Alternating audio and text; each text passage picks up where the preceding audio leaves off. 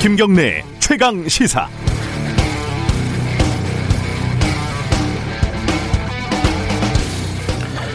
제가 지난주에 휴가를 다녀오지 않았겠습니까? 아, 이제 휴가라고 해봤자 해외여행은 고사하고 사람 많은 곳도 꺼림직해졌습니다. 떠들썩한 여름 축제, 뭐 페스티벌 이런 것도 다 옛말이죠. 엎친 데 덮친다고 비는 왜 이렇게 쏟아붓는지 어디라도 지방에 겨우 가면은 전국에 내리는 비와 앞서거니 뒤서거니 추격전을 벌이는 양상이 돼 버렸습니다. 휴가 때는 뉴스를 보지 않는 것이 목표였는데 비가 이렇게 오니까 안 볼 수가 있었겠습니까? 근 일주일 만에 폭우로 사망하거나 실종된 사람이 40명이 넘고 이 와중에 태풍이 올라오고 또 이 와중에 코로나 국내 확진자가 30명씩 발생하고 있습니다. 전염병에 이상 기후, 어, 우리의 삶의 근본을 위협하고 있지만 손을 쓸 도리가 없는 문제들이죠. 지금 우리가 마주하고 있는 세상은 불과 20년 전, 30년 전 그것과는 완전히 달라진 세상입니다. 폭우로 물이 불어서 소가 헤엄치다가 건물 지붕에 올라갔는데 물이 빠졌는데도 내려오지 못하고 지붕 위에서 서성이는 모습을 뉴스에서 봤습니다. 스스로 내려올 방법도 없고 아무도 그 소의 안전과 생명에 관심이 없습니다. 다들 제 코가 석자니까요. 그런데 21세기 에 살아가는 우리 인간들의 처지가 딱 저 지붕 위에 올라간 소 같다는 생각이 들었습니다. 우리는 도대체 어디로 가고 있는 걸까요? 8월 10일 월요일 김경래 최강 시사 시작합니다.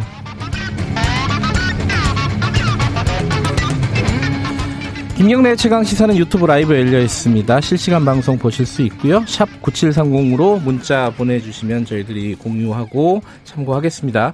문자 참여는 짧은 문자 50원, 긴 문자 100원입니다. 샵 9730 스마트폰 애플리케이션 콩 이용하셔도 좋습니다. 오늘 1부에서는요.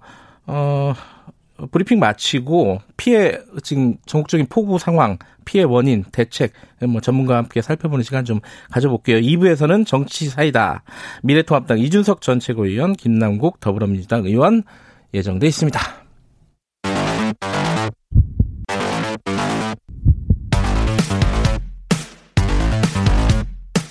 오늘 아침 가장 뜨거운 뉴스 뉴스 unboxing 네, 어, 매일 아침 택배 박스를 뜯는 두근두근한 마음으로 준비를 하는데 뭐 좀 우울하게 시작을 했습니다. 뉴스 unboxing 고발뉴스 민동기 기자 나와 있습니다. 안녕하세요. 안녕하십니까. 김민아 시사평론가 나와 계십니다. 안녕하세요. 안녕하세요. 어, 지금 비 폭우 소식이 약간 비는 소강 상태인데 이제 태풍 올라오고 그러고 있지 않습니까? 네. 먼저 어, 브리핑 시작하기 전에 어, 날씨 소식부터 좀 정리를 해볼게요. 어, 중앙대책본부 음, 재대책본부 이충현 사무관 연결돼 있습니다. 이충현 사무관님 나와 계시죠? 네, 안녕하십니까? 네. 지금 주말 사이 피해 상황 좀 간단하게 좀 먼저 정리 좀 해보죠. 네, 우선 8월 7일부터 8월 10일 사이에 참 많은 비가 내렸는데요. 네. 전남 구례에 288.5mm, 경남 하동에 440.5mm, 어, 경남 산청에 338.5mm, 전남 보성이 210mm, 상당히 많은 비가 내렸습니다. 네. 어, 이로 인해서 인명 피해는 사망 13분, 실종 2분, 부상 1분으로 집계되고 있고요. 네. 이재민은 11개 시도에 2,576세대, 4,446분입니다. 시설 피해는 7,929건 잡혀 있는데요. 네. 이 가운데 특히 지금 남부 지역에 상당히 많은 비, 피해가 있었습니다. 그래서 어, 많은 분들 또 대피 인원도 많았는데요. 전남 지역 같은 경우 어, 오늘 오전 6시 기준으로 1,840분 대피하셨습니다. 네. 어, 전북은 어, 모두 1,702분 대피해 계시고요. 경남 지역은 주민 761분 어, 그리고 야영객 14분이 대피해 계십니다. 지금 이제 출근길인데요, 월요일. 어, 네. 뭐 도로 침수, 뭐 통제 구간 이런 것들도 아직 있나요? 네, 지금 뭐 서울 같은 경우는 여, 어, 올림픽 대로 여의 상류 나들목 네, 강우로 인해서 전면 통제되고 있고요. 네. 한강교량 양방향 잠수교입니다. 잠수교 현재 전면 통제되고 있습니다. 두 곳, 어, 두 곳이 지금 서울 주요 통제 도로고요. 네. 고속도로는 전국적으로 광주, 대구선 세 곳, 호남선 한 곳, 인천, 김포선 한 곳, 그리고 일반 도로는 부산 16곳, 경남 15곳, 전남 14곳, 광주 12곳, 충북 11곳 등이 통제되고 있습니다. 이동하실 때 어, 통제 상황 확인하시고 이동하셔야겠습니다. 네, 월요일 출근길인데 어, 가급적이면 뭐 대중교통 좀 이용하시는 게 좋을 것 같고요. 네. 지금 장마 말고 태풍도 올라오고 있지 않습니까? 지금 네, 태풍은 그렇습니다. 어떻게 지금 진행이 되는 거죠? 이 시각 현재 6시 기준입니다. 예. 어, 현재 998 헥토파스칼 중심, 기, 중심 기압인데요. 아직 태풍으로서의 강한 면모를 보이고 있지는 않지만 많은 비구름대와 또 느린 속도입니다. 이동 속도를 보이고 있어서 어, 비가 많이 그러니까 비구름대가 많이 많이 갖고 있는 이 규모에서 속도가 느리기 때문에 좀 우려가 되거든요. 초속 네. 19m로 이동 중에 있습니다. 어, 지금 상태로 보면은 오늘 낮 12시면은 서귀포 북 동북 동쪽 약 110km 부근 해상을 지날 것으로 보입니다. 이미 네. 제주를 관통해서 이제 옆으로 지나갑니다. 오른쪽 측면을 지나서 어, 부산 지역을 지금 8시 10분, 아, 그러니까 오전 6, 어, 오후 6시입니다. 네. 오후 6시 기준으로 부산 북북 동쪽을 지날 것으로 보이고요. 오후 내일 자정이 되겠네요. 내일 자정이면은 울릉도 북동, 어, 북동 쪽에서 어, 소멸 예정에 있습니다. 네. 지금 태풍은 그렇게 진행이 되는데 네. 어, 비도 이번 주에 계속 뭐 수도권도 내린다고 하는 거죠, 지금? 아무래도 태풍 영향권이기 때문에요. 네. 태풍 네. 영향으로 인한 부분도 있고 또 그 장마 전선이 아직 네. 북쪽에 머물러 있습니다. 따라서 어, 오늘까지도 그렇지만 뭐 주중에도 14일까지는 네. 다소 비가 내릴 것으로 예상하고 있습니다. 알겠습니다. 여기까지 듣겠습니다. 고맙습니다. 네, 감사합니다. 네, 이충현 중앙재난안전대책본부 사무관이었습니다. 저희들이 뭐제 상황 있을 때마다 이충현 사무관님은 가끔씩 연결을 하는데 연결할 때마다 좀 안쓰러워요. 밤새고 연결하는 듯한 느낌이어가지고. 어, 지금 피해 상황은 정리를 했고, 지금 4차 추경, 왜냐면 지금 비 피해가 심각한 지역들이 많기 때문에 특히 남부 지역이요. 4차 추경을 해야 된다 이런 얘기들이 지금 나오고 있죠. 그러니까 미래통합당 김종인 비상대책위원장이 지난 6일에 이제 언급을 했고요. 네. 역시 같은 날 국민의당 안철수 대표도 재추경을 편성해서라도 신속한 복구에 나서야 한다. 이런 입장을 밝혔는데 어제 더불어민주당 신동근 의원도 자신의 페이스북에서요. 예비비 정도로는 지금 대처하기가 어렵기 때문에 음. 불가피하게 4차 추경을 편성해야 한다. 이런 입장을 밝혔습니다. 근데 민주당 지도부는 아직까지는 좀 신중한 모습인데요. 네. 그러니까 먼저 예비비를 통해 긴급 지원을 하고 추후 필요하다면 여야가 논의할 수 있다. 이런 입장입니다. 뭐 피해 상황들을 좀 더 정리를 하고 나서 이제 결정을 하겠죠 정부 여당은. 지금 네. 이 피해 지역이 계속 늘어나고 있기 때문에 네. 각 지자체에서 지금 어, 특별재난 지역 선포를 지금 앞다투어서 요구하고 있는 상황이거든요. 네. 그런 것들에 대해서 이제 정세균 국무총리라든가 아, 좀 모든 피해 지역을 이렇게 좀 어, 특별 재난 지역으로 이제 선포를 해야 된다 이런 음. 쪽에 좀 의견을 싣고 있는 것 같습니다. 네. 근데 그럴 경우에 이 특별 재난 지역으로 선포가 되면은 이 복구 비용이나 이런 지원 비용들 다 국비로 이제 지출해야 되는 부분이 생기거든요. 네. 그리고 이미 지자체들도 이 어떤 재정 여력이 이제 좋지 않은 상황이기 때문에 결국은 정부가 이제 돈을 더 써야 되는 상황이 될 수밖에 없는 거죠. 네. 다만 이제 기술적으로 그것을 4차 추경으로 처리할 것인지 아니면 지금 이제 뭐 8월인데 지금 추경 논의해서 뭐 언제 가냐 이제 슬슬 이제 내년 예산 논의해야 되는데 뭐 이런 논의가 같이 좀 불거질 수는 있는데 어쨌든 정부가 더 적극적으로 돈을 써야 되는 상황이다. 이건 사실입니다. 어, 다른 소식도 좀 알아보죠. 어, 제가 휴가 갔다 오니까 인사하시는 분들도 계시네요. 어, 여론은 임시 진행자들이 더 잘했다라는 여론도 좀 있던 것 같은데 휴가 잘 다녀왔냐고 9692님이 말씀해 주셨습니다. 뭐 휴가라고 별거 없었습니다. 비 피해 다녔습니다. 어, 저 인사 소식이 두 군데 있는데 검찰하고 청와대가 있죠. 청와대는 지금 예정인데요. 다섯 명의 수석 비서관이 사, 사표를 냈고 뭐 어떻게 되는 거예요 지금? 그러니까 노영민 대통령 비서실장하고요. 네. 어, 수석 비서관 다섯 명 모두 여섯 명이 사표를 제출을 했고요. 네. 문재인 대통령이 주말 동안 고민을 한 것으로 보입니다. 이르면 오늘 뭐 교체 범위라든가 3기 청와대 개편 방향이 결정이 될 것이다라는 전망이 나오고 있는데요. 네. 오늘 오후에 문재인 대통령이 주재하는 수석 보좌관 회의가 예정이 되어 있거든요. 네. 그러니까 회의 이 회의 전까지는 결론을 내릴 것이다라는 전망이 나오고 있고 문재인 대통령이 수석 보좌관 회의에서 입장을 직접 밝힐 수도 있다 뭐 이런 전망도 나오고 있습니다.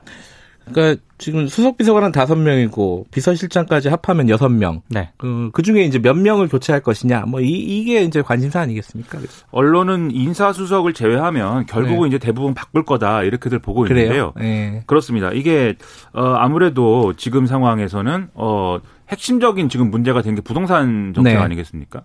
근데 청와대 참모진들이 다주택자다. 그리고 어좀 다주 우리는 다주택자니까는 1주택자가 돼야 된다. 분명히 이제 아, 어, 저 부동산을 팔기로 했는데 그게 제대로 안 되면서 지금 부동산 대책에 대한 어떤 어, 신뢰성이나 이런 게 떨어진 상황이라는 거죠. 그러면 네. 이런 참모진으로는 사실 힘있게 추가적인 어떤 대책을 좀 밀어붙일 수 있겠느냐 여기에 의문이 제기된다는 거고 그렇기 때문에 결국은 바꿀 것이다라는 얘기 나오는데요. 그러면 가장 이제 좀 관건인 것은 후임 대통령 비서실장은 누가 하는 거냐 이게 이제 가장 관건입니다. 물론 이제 앞으로 이제 좀 순차적으로 인사를 할 거기 때문에 당장 이제 그만두지는 않겠지만 좀 바꾸는 게 불가피하다고 할 때는 역시 이제 마지막 그 비서실장으로는 이 정권의 마지막 비서실장이 될 가능성이 높으니까 그럴 경우에는 양정철 전 민주연구원장이라든지 뭐 이런 측근이 이제 맡을 가능성이 크다. 이런 이제 좀 전망도 나오는데요. 반면 이제 어 최재성 전 민주당 의원이라든지 이렇게 좀 돌파형 인물이 등장할 것이다. 뭐 이런 이뭐 음. 전망도 있고 우용근 전 러시아 대사 이분 같은 경우는 관리형이다. 뭐 이런 얘기도 있고 김현미 국토교통부 장관이 직접 나와서 부동산 대책을 더 힘있게 밀어붙일 거다 뭐 이런 얘기도 있는데 어 여기에 더해서 유은혜 사회부, 사회부총리 겸 교육부 장관도 여성 비서실장이라는 측면에서 뭐 그럴 대상이다 이런 얘기도 나오고 있습니다. 너무 많네요. 아직까지 좀 좁혀지지 않은 거네요. 그죠? 즉, 모른다는 거죠. 언론은 모른다. 누가 될지 모른다. 근데 다만 이렇게 네. 인사를 좀 큰 폭으로 했을 때는 이렇게 쇄신, 인적 쇄신을 했을 때는 어떤 정책이 뭔가 드라마틱하게 바꿔, 바뀌었다. 이런 느낌이 좀 있어야 되거든요. 근데 이게 뭐 의지의 문제라기보다는 이미 이제 부동산 정책의 큰 방향은 바꿔놓은 상태고 여기에 추가로 뭐 더, 어, 뭐 큰 물기를 바꾼다거나 그럴 것은 아니기 때문에 결국 이 불씨는 당청 관계나 이런 쪽으로 또 옮겨붙을 가능성도 있어서 이게 정 정치권에서 어디까지 논란이 이어질지는 더 지켜봐야 될 것 같습니다. 네, 뭐 오늘 신문을 보니까요. 특히 뭐 보수 신문, 특히 중앙일보 같은 음. 경우에는 어, 노영민 비서실장하고 김종원 뭐 민정수석 사이에 뭐 고성이 오갔다느니 음, 뭐 구원이 있다 뭐 이런 어, 얘기들이 그렇습니다. 네. 각종 보도들이 지금 난무를 하고 있습니다. 네. 아, 인사가 여섯 명이 한꺼번에 진행이 되지는 않겠지만은 순차적으로 대부분 교체될 것이다. 이게 이제 전 대체적인 뭐 관측이네요. 그렇습니다. 뭐 청와대 인사는 지금 예정이 되는 거고 검찰 인사는 진행이 됐고 앞으로도 또 또 남아 있죠. 남아 그렇죠? 있습니다. 네. 근데 이게 지금 굉장히 후폭풍이 거세요. 지금 뭐 상황이 어떤 상황입니까? 어떤 얘기들이 나오고 있는 거예요? 일단 얘기가 나오고 있는 것은 추미애 장관에 가까운 그리고 어떤 정권의 코드와 맞는 인물들이 주요 요직을 독식했다. 이 비판이 지금 나오고 있는 거고요. 그래서 네. 검찰의 핵심 요직이라고 하는 이른바 빅포, 뭐 법무부 검찰국장, 서울중앙지검장, 대검 반부패 강력부장, 공공사부장 이 자리가 이 추미애 장관과 가까운 정권과 가까운 또는 이제 특정 지역 출신, 호남 출신 인사가 독식했다. 이런 비판을 뭐 보수 언론이 막 내놓고 있습니다. 네. 여기에 더불어서 이 인사 직후에 지금 어 어 지금 한직으로 밀려나서 사의를 표명한 문찬석 광주지검장이라는 분이 있는데 네. 이분이 이제 거의 모든 언론이 전화를 하면 다 받는 모양입니다. 그래서 언론이 이제 전화를 하는 족족 이제 메시지를 내놓고 있습니다. 옷을 벗었으니까 예, 그렇죠. 마음이 편하겠죠. 그 네. 메시지 핵심 내용은 어 이성윤 서울중앙지검장에 대해서 나는 그분이 검사라고 생각하지 않는다. 이런 얘기인 거고 네. 그다음에 과거 뭐 이 8일 날 이제 검찰 내부망에 올린 글에서는 조나라의 고사 이런 거를 막 인용을 하면서 검사들은 고사를 좋아해요. 그렇죠. 그런 낭만을 자꾸 얘기를 합니다. 네. 무슨 뭐 무사는 겹불을 쬐지 않는다부터 시작을 해서 사료를 먹지 않는다. 네, 늑대는 검사 늑대는 사료를 먹지 않는 네. 네, 그런 그래서 이제 그런 얘기를 막 하고 있는데 이러다 보니까 정치권으로 이제 이 논란이 이어져서 서로 말꼬리를 잡는 이런 상황도 이어지고 있죠. 그래서 말씀하셨듯이 어 지금 뭐 애완용 검사들이 득세하는 세상이 됐다라면서 어 늑대는 사료를 먹지 않는다라고 김웅 미래통합당 의원이 썼더니 네. 거기에 대해서 박범계 더불어민주당 의원이 이게 무산이 칼이니 한잔 시끄럽더니 지금은 동물론이다. 검찰 개혁을 더 해야 된다. 이렇게 네. 썼고 이 방송에도 나오는 김남국 더불어민주당 의원의 경우에 9일 날 아, 김웅 의원님은 윤석열 총장의 대변인이냐, 윤 총장의 측근들이 승진하지 못하면 잘못된 것이냐, 뭐 이렇게 썼는데 음. 여기에 대해서 또 검찰 출신인 권영세 미래통합당 의원이 애완용 의원이 반박을 하고 있다라고 반박을 하면서 코미디가 이제 되고 있습니다. 어, 김남국 의원은 좀 기분은 별로 좋지 않겠어요. 애완용 의원이라는 얘기를 들어서. 그렇죠. 예, 네. 저희들이 2부에 김남국 의원 출연하는데 어떤 생각을 갖고 있는지 한번 물어보겠습니다. 그 그러면 지금 이제 검사장급 인사가 된 거고 앞으로 남은 인사가 예정이 돼 있는 거죠, 지금? 그렇습니다. 이제 뭐 부장이라든가 이런 네. 후속 인사가 예정이 되어 있는데 네. 사실 그 모든 언론들의 그 이번 인사에 대한 평가가요 네. 윤석열 초장 힘 빼기 뭐 여기에는 공통된 그런 평가가 있는 것 같은데 뭐 결론적으로는 뭐 그렇게 될 수밖에 없는 거죠. 그렇습니다. 네. 근데 이제 그런 측면도 하나 있는 것 같아요. 그러니까 이번 인사가 지난 1월 인사 연장선상에서 좀 볼 필요가 있는 것 같은데 네. 특수공안 출신들이 좀 많이 좀 요직에 등용이 되지 않았습니까? 네. 근데 이제 그런 특수 어 뭐 특수 공안 출신들이 주요 보직에 편중되지 않도록 형사 공판부 경력 임사 검사들을 좀 발탁한 측면도 있는 것 같은데 네. 그런 부분들에 대해서는 사실 언론들이 거의 좀 주목을 안 하는 그런 측면도 있는 것 같습니다. 이 부분에 네. 있어서는 사실 검찰 주류를 깨고 검찰 개혁에 동의하는 비주류에 지금 머물렀던 검사들을 이제 밀어 올렸다 이런 이제 평가인 건데 지금 말씀하신 평가는 근데 반대쪽에서 얘기하는 것은 정권의 무리 정권에 좀어좀 어, 좀 음. 위협이 되는 수사를 하니까 윤석열 네. 총장 쪽을 누른 거 아니냐 이렇게 얘기를 하는 거잖아요. 예. 그럼 이 의심을 불식하려면 앞으로 정권에 좀 분리할 수 있는 수사도 지금 이제 좀 승진한 분들이 다 밀어붙일 수 있어야 되고 그걸 통해서 이제 신뢰를 회복하는 것도 방법입니다. 그리고 또 검찰 개혁도 중단 없이 이제 쭉 추진을 하는 그런 모습을 또 보여줘야 되겠죠. 그러니까 이번 인사가 검찰 개혁 인사냐 아니면은 뭐 친정 체제 구축이냐 네. 뭐 이렇게 평가가 엇갈리고 있는 상황이고요. 이 와중에 이제 조국 전 법무부 장관이 페이스북에다가 여러 가지 말들을 했어요. 간단하게 정리하고 마무리하죠. 조국 전 법무부 장관이 9일날 페이스북에 어, 작년 하반기 초입에 검찰 수뇌부가 이 집권당의 총선 패배를 예상하고 노선을 재설정했다. 이 문재인 대통령 이름이 15번 나오는 울산 사건 공소장은 그 산물이다. 이렇게 주장을 하면서 집권 여당의 총선 패배 후 대통령 탄핵을 위한 밑작을 깐 것이다. 이렇게 이제 비판을 했습니다. 어허. 그리고 검찰은 준 정당 조직처럼 움직이고 있고 민주화의회도 네. 민주적 통제를 거부하는 살아있는 권력이다 이렇게 썼는데요. 네. 더불어서 언론 보도에 대해서 도 검찰이 흘려준 정보를 그대로 받았으면서 재판은 물론 기소도 되기 전에 자신에게 유죄 낙인을 찍었다 이러면서 강하게 비판을 하는 그런 글들을 올렸습니다. 이게 그 대통령 탄핵을 위한 밑자락을 그, 그 얘기들은 많이 있었는데 이제 근거라기보다는 해석이죠 해석 그죠 그렇죠. 상황이 돌아가는 그렇죠. 거. 예. 그 실제 그 시국에 이제 보수 언론 중심으로 대통령 탄핵 이런 거를 음. 언급하는 보도가 많았던 건 사실이고 음흠. 보수 야당도 여기에 이제 발을 맞췄던 것도 사실인데 네. 다만 탄핵을 실제로 추진하기는 어려웠을 것이고 아마 지지층의 결집 이런 거를 노렸던 행보가 아닐까라고 저는 생각을 하는데 네. 모르겠습니다. 조국 장, 전 장관의 해석이니까 해석은 뭐 모든 사람들에게 자유이죠. 네. 아마 그 요번 검찰을 인사를 두고도 어, 여러 가지 해석들이 나오고 있으니까 그건 2부에서 저희들이 좀 자세히 다뤄보도록 하겠습니다. 오늘 여기까지 듣겠습니다. 고맙습니다. 고맙습니다. 뉴스 unboxing 고발 뉴스 민동기 기자 김민아 시사평론가였습니다. 김경래 최강 시사 듣고 계시고요. 지금 시각은 7시 37분입니다. 최강 시사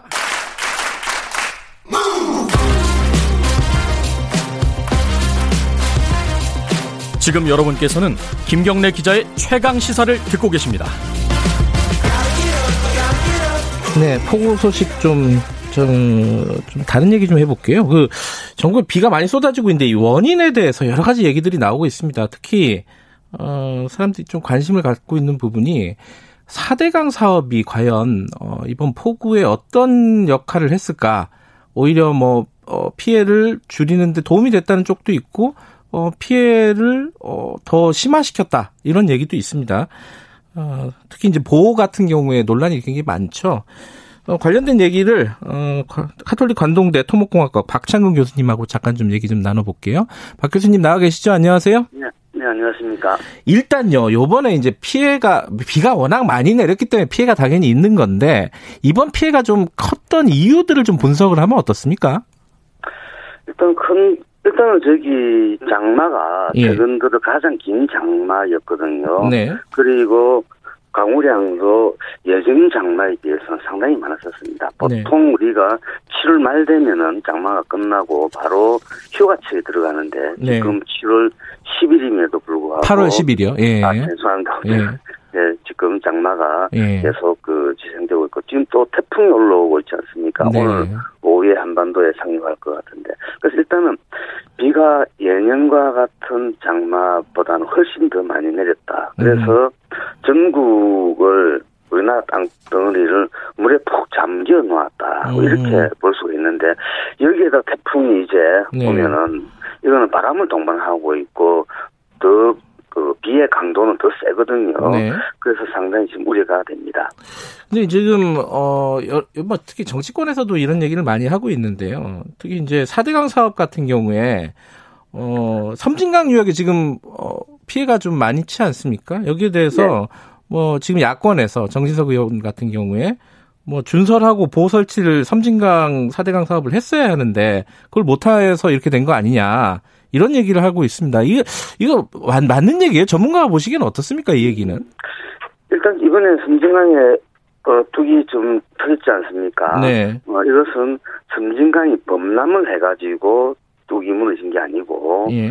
어, 섬진강에 뚝이 있는데 그 뚝이 제방도로 이용되고 있었습니다. 예. 그래서 큰 비가 오니까 제방 밑둥 부분이 계속 파여 나가면서 네. 제방도로가 무너지고 따라서 범람으로 이어졌거든요. 네. 그래서 이것은 제방 관리를 어, 제대로 하지 못해서 발생한 침수라고 아니 제방붕이라고 음. 보고요. 네. 또 이번에 또 섬진강 댐에서 네. 방류함으로 인해서 화개장 들어간지 이쪽 지역에 또 침수 피해를 입었지 않습니까? 그랬죠. 예. 네.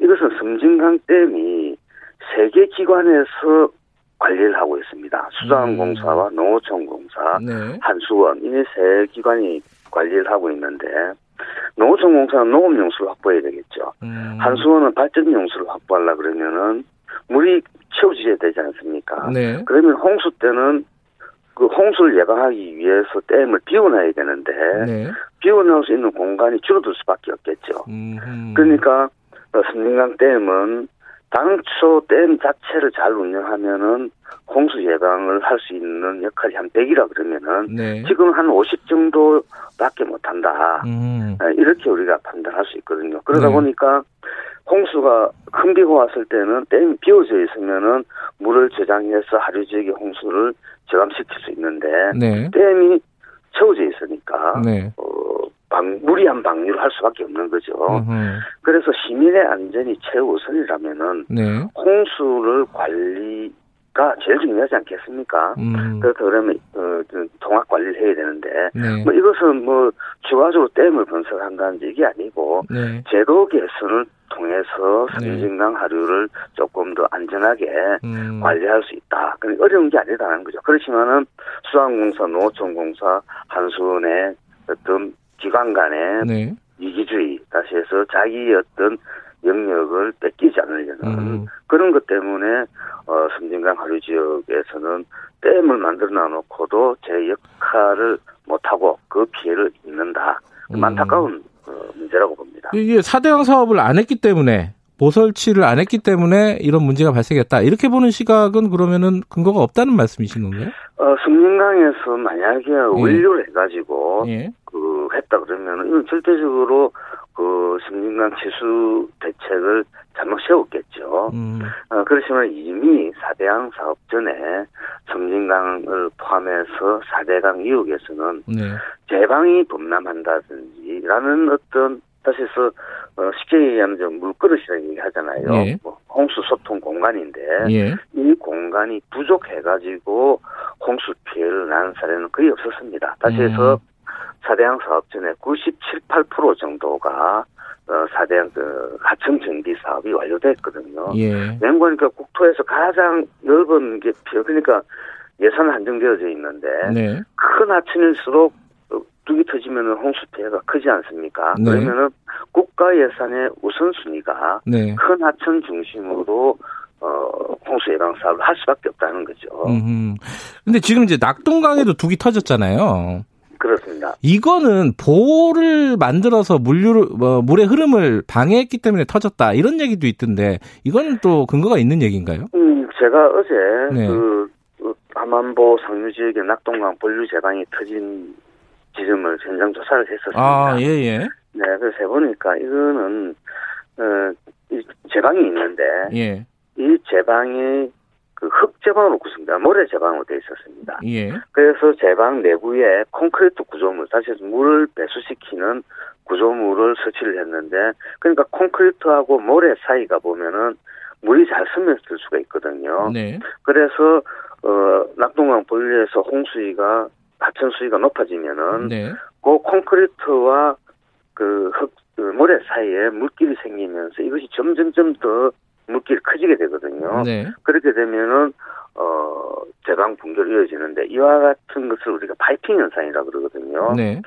우리나라에서 제방 붕괴가 되는 한 60, 60 내지 70%가 이와 네. 같은 파이핑 현상에 의해서 제방이 붕괴가 된다는 얘기죠. 예.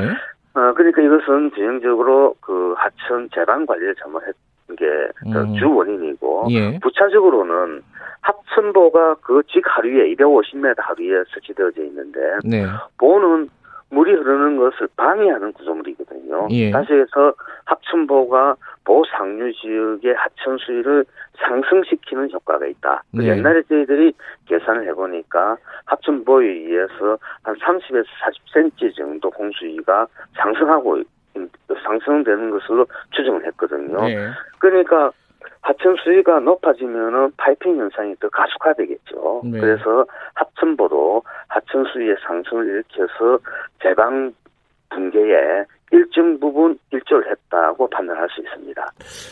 근데 요번에 이제 그 피해가 집중된 곳을 보면은 지류, 지천에 집중이 네. 됐잖아요. 네. 피, 해가 이게 현 정부 들어가지고 이제 보를 개방을 해가지고 어 이게 물이 그 지, 지천 지류 쪽으로 집중이 되면서 피해가 커진 거 아니냐 이런 얘기도 나오고 있어요. 이건 어떻게 봐야 됩니까? 어, 그건 앞뒤가 안 맞는 주장인데. 그래요? 보호가 음. 있는 것은 그 예를 들어서 낙동강을 보면 낙동강 본류지 않습니까? 네. 지천은 보그 낙동강 들어오는 하천 지천이라고 그렇죠, 그러거든요. 그렇죠. 예. 그러니까 어, 조금은 영향을 받지만은 그 지천에서 물이 계속 흘러 들어오는 거거든요. 네. 어, 그래서 그런 것은 적절하지 않고 지금 현재 지천이라든지 예. 그다음에 소하천 같은 데 보면은 물론 어, 대부분의 홍수 피해는 하천 통 하천에서 소통 공간 다시 해서 물이 그러면은 송수위가 차는데 그것을 충분히 어 안전하게 소통시킬 수 없을 만큼 하천 공간이 단면적이 부족하기 때문에 네. 원류가 발생해서 홍수 피해가 많이 발생했거든요. 네. 그래서 결국은 어, 아까 말씀드렸다시피 국가 예산 한정되어져 있는데 네. 어, 이제는 지류 지천 사업에 어, 그 예산을 집중해야 될 시점이라고 봅니다. 음, 보는 어떻게 해야 되는 거예요? 뭐이 환경단체에서는 보호 철거해야 된다는 얘기를 계속 하고 있지 않습니까? 지금 현재 네. 사대양 조사위원회에서 조사 결과를 보면은 네. 어, 대부분의 보는 어, 그, 그 효과가 별로 없고 네. 오히려 유지 관리 비용이 더 든다. 네. 그래서 어, 영산강의 죽산보라든지 네. 어, 이런 보들은 철거를 하는 게 오히려 음. 더 경제적이다. 음. 그리고 공주보 같은 경우에는 그 보에 보면 다리가 교량이 있지 않습니까? 네. 교량은 활용을 하자. 네. 그렇지만은 물을 막고 있는 보호 구조물은 뜯어내자. 뭐 음. 이런 것도 있고 그 밑에 세종보는 이제 완전히 철거하자. 뭐 이런 음. 어떤 안들이 제시되어져 있거든요. 네. 그래서 네. 당초에는 이 결정을 2018년도 말에 예. 결정을 하겠다고 했는데 그러니까 이미 사대양조사위원회에서는 안을 내놨습니다. 네. 어, 그런데 이것이 국가물관리위원회에서 차일필 이루다가 음. 1년, 1년 한 반이 다 돼가네요. 예. 어, 아직 결정을 못하고 있는데, 만약에 보호가, 어, 녹조를 발생시켜서 예. 국민들이 먹는 식수에 생, 어, 생활용수죠. 예. 영향을 미친다 그러면은 그리고 보에 가두남 가두난 물이 아무래도 쓸모가 없다. 그럴 음. 경우에는 당연히 보를 어, 없애는 게 우선순위로 돼야 되지 않냐 이렇게 봅니다. 요번에 그 홍수와 관련된 피해를 줄이는데 보가 역할을 그러면 제대로 못했다라고 평가하시는 건가요, 교수님께서도?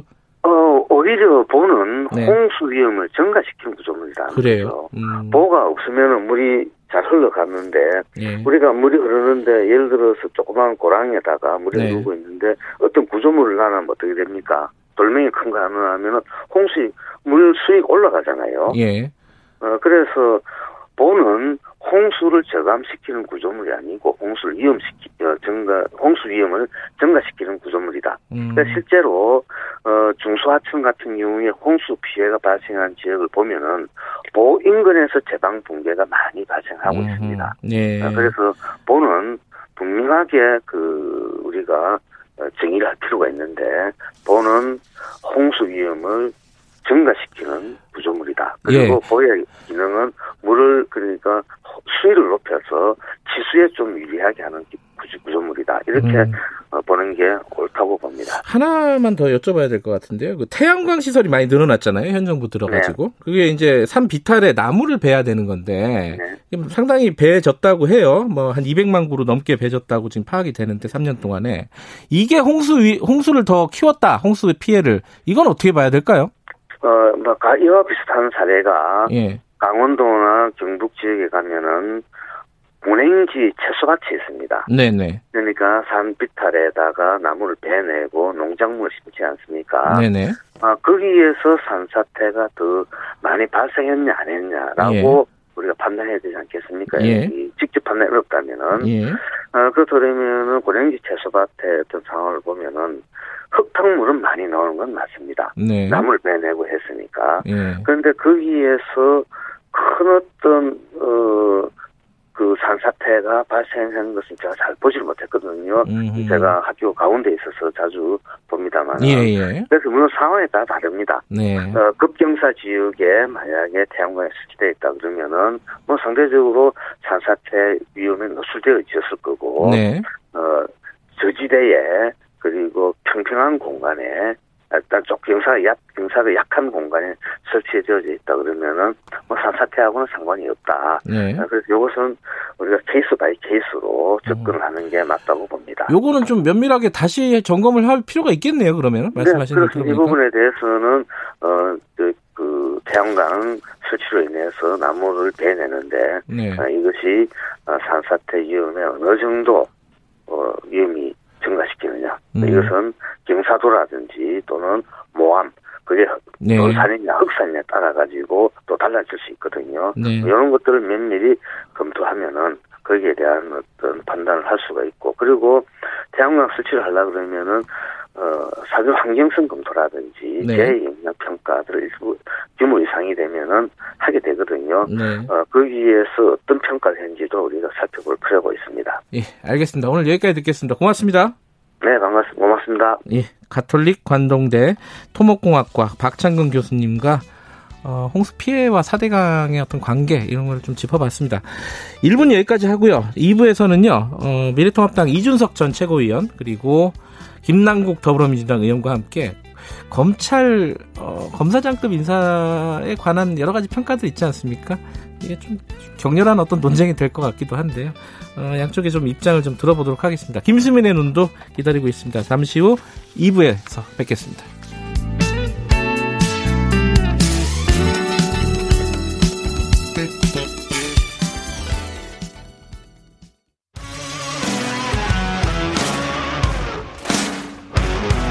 탐사보도 전문 기자 김경래 최강 시사.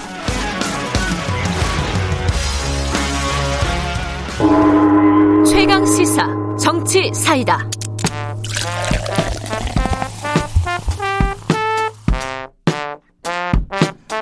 네, 답답한 정치, 고여 있는 정치, 묵은 정치는 가라. 여의도 정치의 젊은 피가 떴다. 김남국, 이준석, 이준석, 김남국의 정치사이다. 매주 월요일 더불어민주당 김남국 의원 그리고 미래통합당 이준석 전 최고위원 두 분 모시고 전국의 뜨거운 현안을 다뤄보는 시간입니다. 오늘도 두 분 나와 계십니다. 여당부터 더불어민주당 김남국 의원님 안녕하세요. 네 안녕하세요. 안산 단오늘의 김남국입니다. 항상 강조하시는군요. 아, 네, 강, 조해야 됩니다. 네. 미래통합당 이준석 전 최고위원 안녕하세요. 안녕하세요. 태릉 개발 맡고 있는 이준석입니다. 밖에 비 오든가요? 어, 오실 어, 때? 이제 조금 비, 빗발이 이제 줄어들어가지고요. 좀 소강 상태군요. 예, 우산을 예. 든 분도 있고 안 든 분도 있고 그 정도 상태입니다. 예. 자, 유튜브 라이브 열려 있습니다. 실시간 방송 보실 수 있고요. 샵 9730으로 보내주시면은 저희들이 문자 공유하거나 질문 대신해 드리겠습니다. 짧은 문자 50원, 긴 문자 100원, 샵 9730, 그리고 스마트폰 콩 이용하셔도 좋습니다. 문자부터 하나 소개해 드릴까요? 2746님, 이준성님 늘 팬입니다. 똑똑하고 영민하다는 문자를 보내주셨습니다. 어, 발언도 안 했는데 벌써부터 문자를. 자작나무님은 김남국 의원님 파이팅 항상 응원합니다. 제가 옛날에 김남국 의원이랑 그 아침마다 방송을 한 적이 있었거든요. 네. 근데 제가 위협감을 느꼈던 게 뭐냐면은 네. 아직 방송 시작도 안 하는데 방금 전에 마, 말씀 진짜 잘하셨습니다. 김남국 의원 이게 들어온 거예요. 가족들이 덕원 되신 건가요? 아, 이게, 이게 진짜 대단한 그 팬덤이 있구나. 김남국 의원이 그 생각을 했습니다. 그때. 아유, 감사합니다. 네. 두분 다 팬덤은 뭐, 네. 붙어오시죠. 네. 자, 오늘은 이 검찰 고위급 인사? 뭐, 검사장급 인사가 쭉 나왔는데, 여기에 대한, 뭐랄까, 해석들이 분분합니다. 평가들이 분분한데, 먼저 그 얘기부터 여쭤봐야겠네요. 우리 일부에서 뉴스 unboxing 진행하는데 음. 어, 이 최근에 이제 검사장 인사와 관련해 가지고 여러 가지 말들이 있었잖아요. 거기에서 어, 권영세 의원이 어, 미래통합당 권영세 의원이 네. 검사 출신이시죠? 네. 어, 김남국 의원에게 애완용 의원이라는 표현을 썼습니다. 이거 어떻게 생각하십니까, 이건? 이제 그 어떻게 된 것인지 좀 맥락을 좀 네. 말씀을 드려야 되는데요. 네.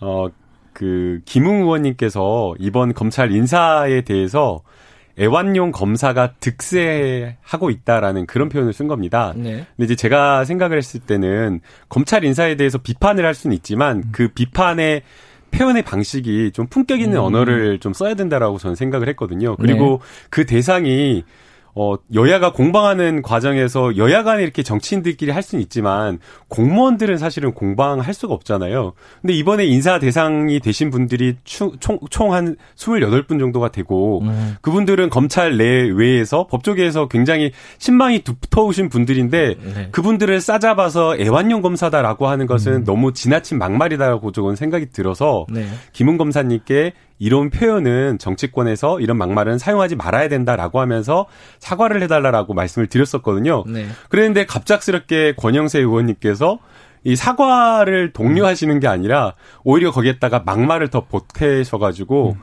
아, 왜 이러시는가 조금 이해할 수가 없고요. 어, 미래통합당이 요즘에 좀 지지율이 많이 올라가고 음. 있는데 벌써 지지율에 취해가지고 또 막말 정당으로 회귀한 것은 아닌가라는 어. 그런 걱정이 됩니다. 그 김남국 그 의원은요 변호사 시절부터 제가 봤을 때는 네. 애완견이 될 수 없는 그런 특성을 가진 품종입니다. 무슨 말씀이세요, 그거는? 본인의 자기 의지가 굉장히 강하기 때문에 아. 절대 이거는 야생에서 절대 그 집으로 들어올 수가 없는 그 아. 견종이기 때문에 제가 개비용에 비교 죄송합니다. 이게 특수한 대화다 보니까 그런데 네. 그래서 저는 김남국 의원이 아마 그런 어떤 누구의 이야기를 듣고 그렇게 비판하고 하는 성격이 아니라는 건데 잘 알고 있고 그래서 아마 우리 당 의원들도 정치적 공격의 일환으로 한 것이지 뭐 네. 뭐 그것이 뭐 누구의 지령을 받았다 이런 의미 아닐 것이다 이렇게 봅니다. 그래서 이게 저희가 사실은 정치인들이 여러 음. 현안에 대해서 다양한 목소리를 쏟아낼 수는 있다고 생각이 됩니다. 네. 비판할 네. 수 있죠. 그러나 그게 이제 정치적으로 논리적으로 무엇인가 표현을 해야 되는데 네. 거기에 저는 막말은 저는 섞여서는 안 된다고 생각이 들고요. 그러니까, 그래서 저는 오히려 이런 부분에 있어서 어, 이준석 최고위원처럼 논리적으로 무엇인가를 설명하고 확실하게 이야기를 해주는 그런 오히려 참신한 정치인이 더 좋은 것 같다는 제가 뭐 아까 네. 김남국 의원 설명한 거에서 권영세 의원님 건 사실 제가 잘 모르고 있어서 개연성을 잘 몰랐었는데 음. 김홍 의원은 그런 것 같아요. 결국은 본인이 검사 출신이고 인사에 대해 가지고 강한 네. 불만을 가지고 있습니다. 그리고 뭐 그런 어떤 애완용 검사 이야기하면서 했던 말이 검사라는 아까 그 직군이라는 것도 아까 제가 얘기했지만은 절대 사료를 먹으면 안 되는 조직이다라고 표현했어요. 네. 음, 사료라는 것은 누군가가 양육을 하기 위해서 이제 뭐 의식주 중에 식을 책임지는 거 아닙니까? 네. 뭐 사료를 먹지 않는 조직이 되어야 된다라고 한 것인데 늑대는 사료를 먹지 않는다. 네, 그렇죠. 뭐 그런데 뭐 그런 네. 맥락에서 저는 이제 반대되는 개념으로 애완견을 얘기한 것 같은데 네. 저는 뭐 사실 뭐 금융 김웅 검사가 원래 베스트셀러 저자이기도 하지만은 네. 비유적 표현이 좀 많은 편입니다. 음, 음. 문학적 되게 잘 써요. 페이스북 글 쓰는 거 봐도 되게 네. 적시적소의 그런 비유를 많이 쓰기 때문에. 알겠습니다. 음. 근데 어쨌든 지금 이제 이 얘기를 꺼낸 거는 이 인사에 대한 평가잖아요. 네. 그 평가가 아까 말씀하신 대로 뭐 신망이 두터운 어, 인사들을 중심으로 해서 개혁서 그러니까 검찰 개혁을 추진할 수 있는 인사로 어, 이번에 이제 검사장급 인사를 낸 거다. 이렇게 보는 측면이 있고 또 한 측면은 이거 뭐 친정 체제 구축한 거 아니냐? 저는 뭐 사실 음. 추미애 장관과의 친소 관계라는 거는 네. 그거는 네. 뭐 해석의 여지가 있기 때문에 네. 사실 공무원 인사라는 것이 매번 뭐 누가 누구랑 다 불륜을 하긴 하지만은 명확하게 가릴 수는 없지만은 저는 다만 이번에 그 한동훈 검사장과 그리고 그 소위 말하는 그 검언 유착건에 대한 수사를 하면서 네. 사실 선거가 미진한 건 사실이거든요. 네. 미진하고 초기에 이제 그 이야기했던 그런 과장된 이야기들에 비해 가지고 한종훈 검사장의 어, 그 혐의점이 뭔지가 뚜렷이 드러나지 않는 상황 속에서 네. 그러면 보통은 검찰에서는 이것을 수사 실패로 보고 문책성 인사가 있거나 이렇게 돼 있는데 또는 영전까지 갈 건 아니다 이런 얘기 음. 많이 하는데 이번에 수사팀 실무자였던 분들 중에서 아니면 또 지휘 계통에 있던 분들 중에서 네. 영전에 해당하는 성격의 인사가 좀 있던 것이 아니냐 뭐 음. 이런 지적에 대해서 예를 들어 이정현 중앙지검 1차장이나 신성직 네. 3차장 같은 경우에는 대검으로 이제 올라가지 않습니까 부장급으로 예. 근데 이 부분 같은 경우에는 사실 수사 실패 직후이기 때문에 제가 봤을 때는 오히려 어, 수사에 대해 가지고 실패했지만은 반대로 수사를 뭐 특정 방향으로 했던 것에 대한 보답이 아니냐 이렇게 해석될 여지가 있는 건 사실입니다. 음, 보은성 인사다. 제일 큰 문제가 그거라고 보시는 거예요? 그러니까 보은이라 하면 보통 이 아래지기인 사람이 윗사람한테 갚는 게 보은인데 거꾸로 네. 이제 윗지기에서 아래지기에 이제 인사를 음. 하면서 그런 어떤 배려를 한 것은 뭐 그런 개연성이 있지 않냐. 저는 그 부분은 의혹을 가질 수 있다 봅니다. 어떻게 보세요? 우선 검언 예. 유착 관련 수사는 진행 중이기 때문에 아직 이것을 실패한 수사다라고 규정하기엔 좀 어렵고요. 음. 음. 어, 나머지 수사를 좀 지켜봐야 될 것 같습니다. 네. 어, 인사가 가지는 의미는 조직 내에서 굉장히 큽니다. 이것은 공무원 조직뿐만 아니라 사조직도 마찬가지인데요. 예. 인사가 인사는 조직의 어떤 문화를 결정짓기도 하고 또 그 조직이 나아가야 될 방향까지 결정하는 게 인사인데요. 이번 인사는 그러한 어떤 음. 검찰이 나아가야 될 방향을 잘 담았다라고 생각이 됩니다. 추미애 장관께서 어, 과거의 검찰은 공안통과 특수부가 요직을 독직, 독점해서 네. 어, 마치 검찰 내에 정말 성골이 있어가지고 정말 귀족 검사가 따로 있는 그런 어떤 문화가 자리 잡고 있었는데 네. 정말 그런 문화가 아니라 일선 현장에서 민생에서 고생하고 묵묵히 일하는 책임감 있게 일하는 그런 검사들이 승진하고 대우받는 그런 검찰 조직이 되어야 된다라고 주장을 했는데 네. 이번에 그렇게 된 겁니다. 어, 이종근 서울 남부 1차장 같은 경우에는 정말 서민들이 많이 피해를 보는 유사 수신이나 사기와 관련된 사건을 가장 많이 다룬 검사이고요. 또 이철이 순천지검장 같은 경우에는 어, 여러 가지 부정 의약품과 관련된 사건을 전문적으로 처리해 가지고 네. 많은 어떤 전문성을 인정받으신 분들이거든요. 그래서 이런 부분에 있어서 일선 현장에서 그런 어떤 평가를 받으신 분들이 어, 인사 대상자에 올라서 평가를 받았기 때문에 네. 적절히 잘 된 인사다라고 평가를 좀 하고 싶고요. 또 검찰 인사에 대해서 조금 저희가 이해할 필요가 있는 것 같습니다. 법무부 장관이면 마음대로 할 수 있다라고 이렇게 생각하는 경우가 있는데요. 그렇지가 않거든요. 네. 이 검찰 인사가 큰 틀에서 법무부 장관이 어떤 원칙과 방향을 정할 수는 있지만 실제 인사는 검찰 인사위원회에서 하도록 되어 있습니다. 네. 그 검찰 인사위원회에서 정한 기준에 따라서 하도록 되어 있기 때문에 사실상 이게 뭐 친정 체제다, 보훈 인사다라고 평가하기엔 좀 어렵고요. 그야말로 원칙에 따른 인사를 했다라고 보는 게뭐 맞을 그, 것 같습니다. 그 말은 반대로 예, 그, 그 위원회가 공정 공정하게 구성되지 않으면 굉장히 공정하지 않은 인사가 있을 수 있다. 이렇게 표현되는 것 같아가지고 사실 그 시스템을 설명하는 것보다는 이번에 저는 뭐 아까 김남국 의원이 말한 것처럼 검찰에도 여러 가지 형사부도 있고 있는데 항상 공안부 아니면 특수부, 그쵸? 공공수사부나 네. 반부패 쪽이 이제 주목받는 것에 대해 가지고 당연히 뭐 반대 이론이 있을 수 있다 그렇게 생각하고 저는 뭐 이건 어쩔 수 없는 부분이라 봅니다. 왜냐하면은 소위 말하는 공안 네. 아니면은 그 반부패 특수, 특수. 이쪽 같은 네. 경우에는 국민들이 딱 관심을 가질 만한 거학과 싸우는 일들 지금까지 해왔었기 때문에 과거 네. 중수부부터 네. 뭐 그랬기 때문에 어떤 그런 인사 관행이 있었던 것이 아니냐. 왜냐하면 네. 독보적인 수사 실적을 낼 수 있는 부분이 있지 않았냐. 그건 뭐 구조의 특성상 그렇다 보고 저는 이게 뭐 예를 들어 이기주의다 보기보다는 예를 들어 방송국 같은 데도 보면요.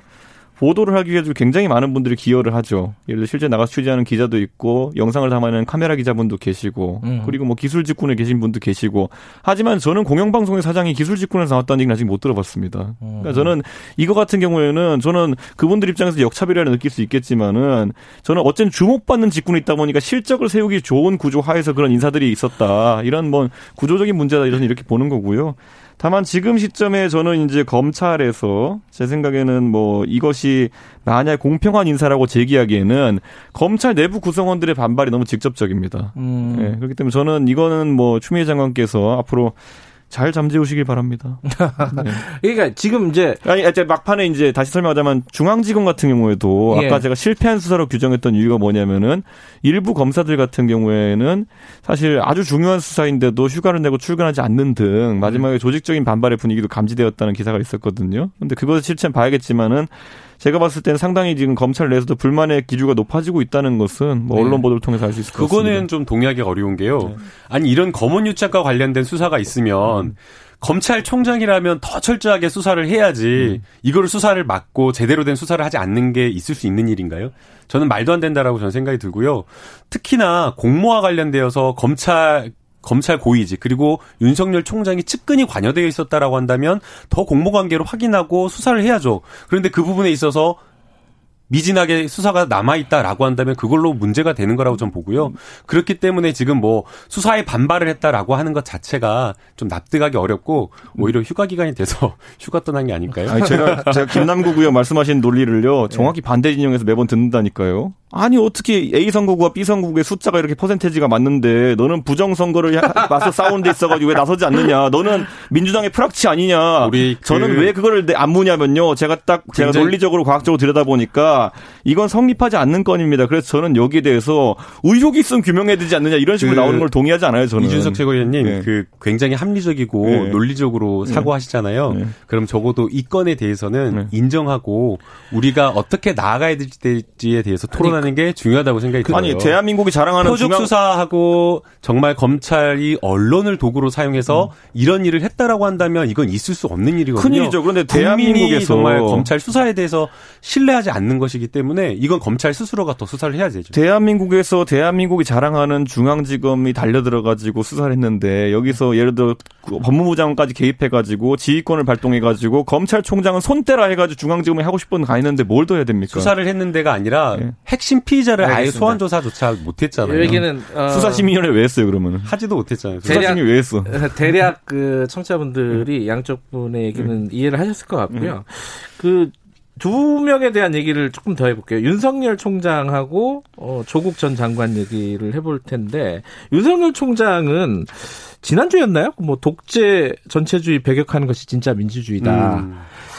이게 원, 원론적으로는 맞는 얘기인데 네. 지금 타이밍상으로 뭔가 의미심장한 거 아니냐 이런 해석도 있잖아요.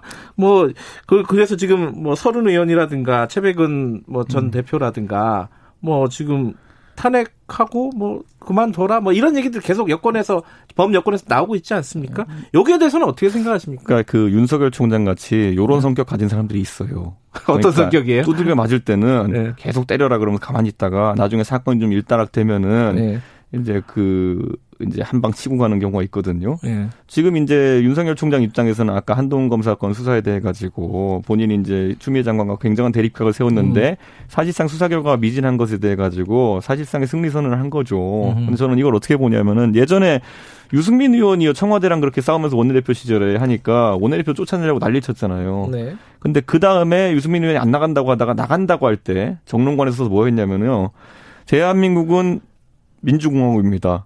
이걸 지키고 싶었습니다. 이러는 거예요. 음. 그건 뭐냐면은 나 지금까지 니네들한테 두들겨 맞을 다 맞았다. 그런데 야, 이 청와대에 있는 나쁜 놈들아, 어? 니네 지금 민주공화국으로 운영하고 있는 게 아니야. 라고 그냥 한마디 하고 간 거거든요. 그러니까 이런 성격의 사람들이 있어요. 그럼 나가는 건가요? 그럼 윤석열 총장은? 저는 윤석열 총장 윤석... 같은 경우도 일단락 됐다 이제 보는 것 같습니다. 그때 유승민 아. 의원 같은 경우도 본인이 뭐 의원을 그만둔 건 아니니까 음. 어쨌든 원내대표를 그만두는 시점에 가가지고 상한이 일단락 됐다 이렇게 본 것 같습니다. 윤석열 예, 총장이 이 발언을 음. 한 시점을 좀 살펴볼 필요가 있는데요. 네.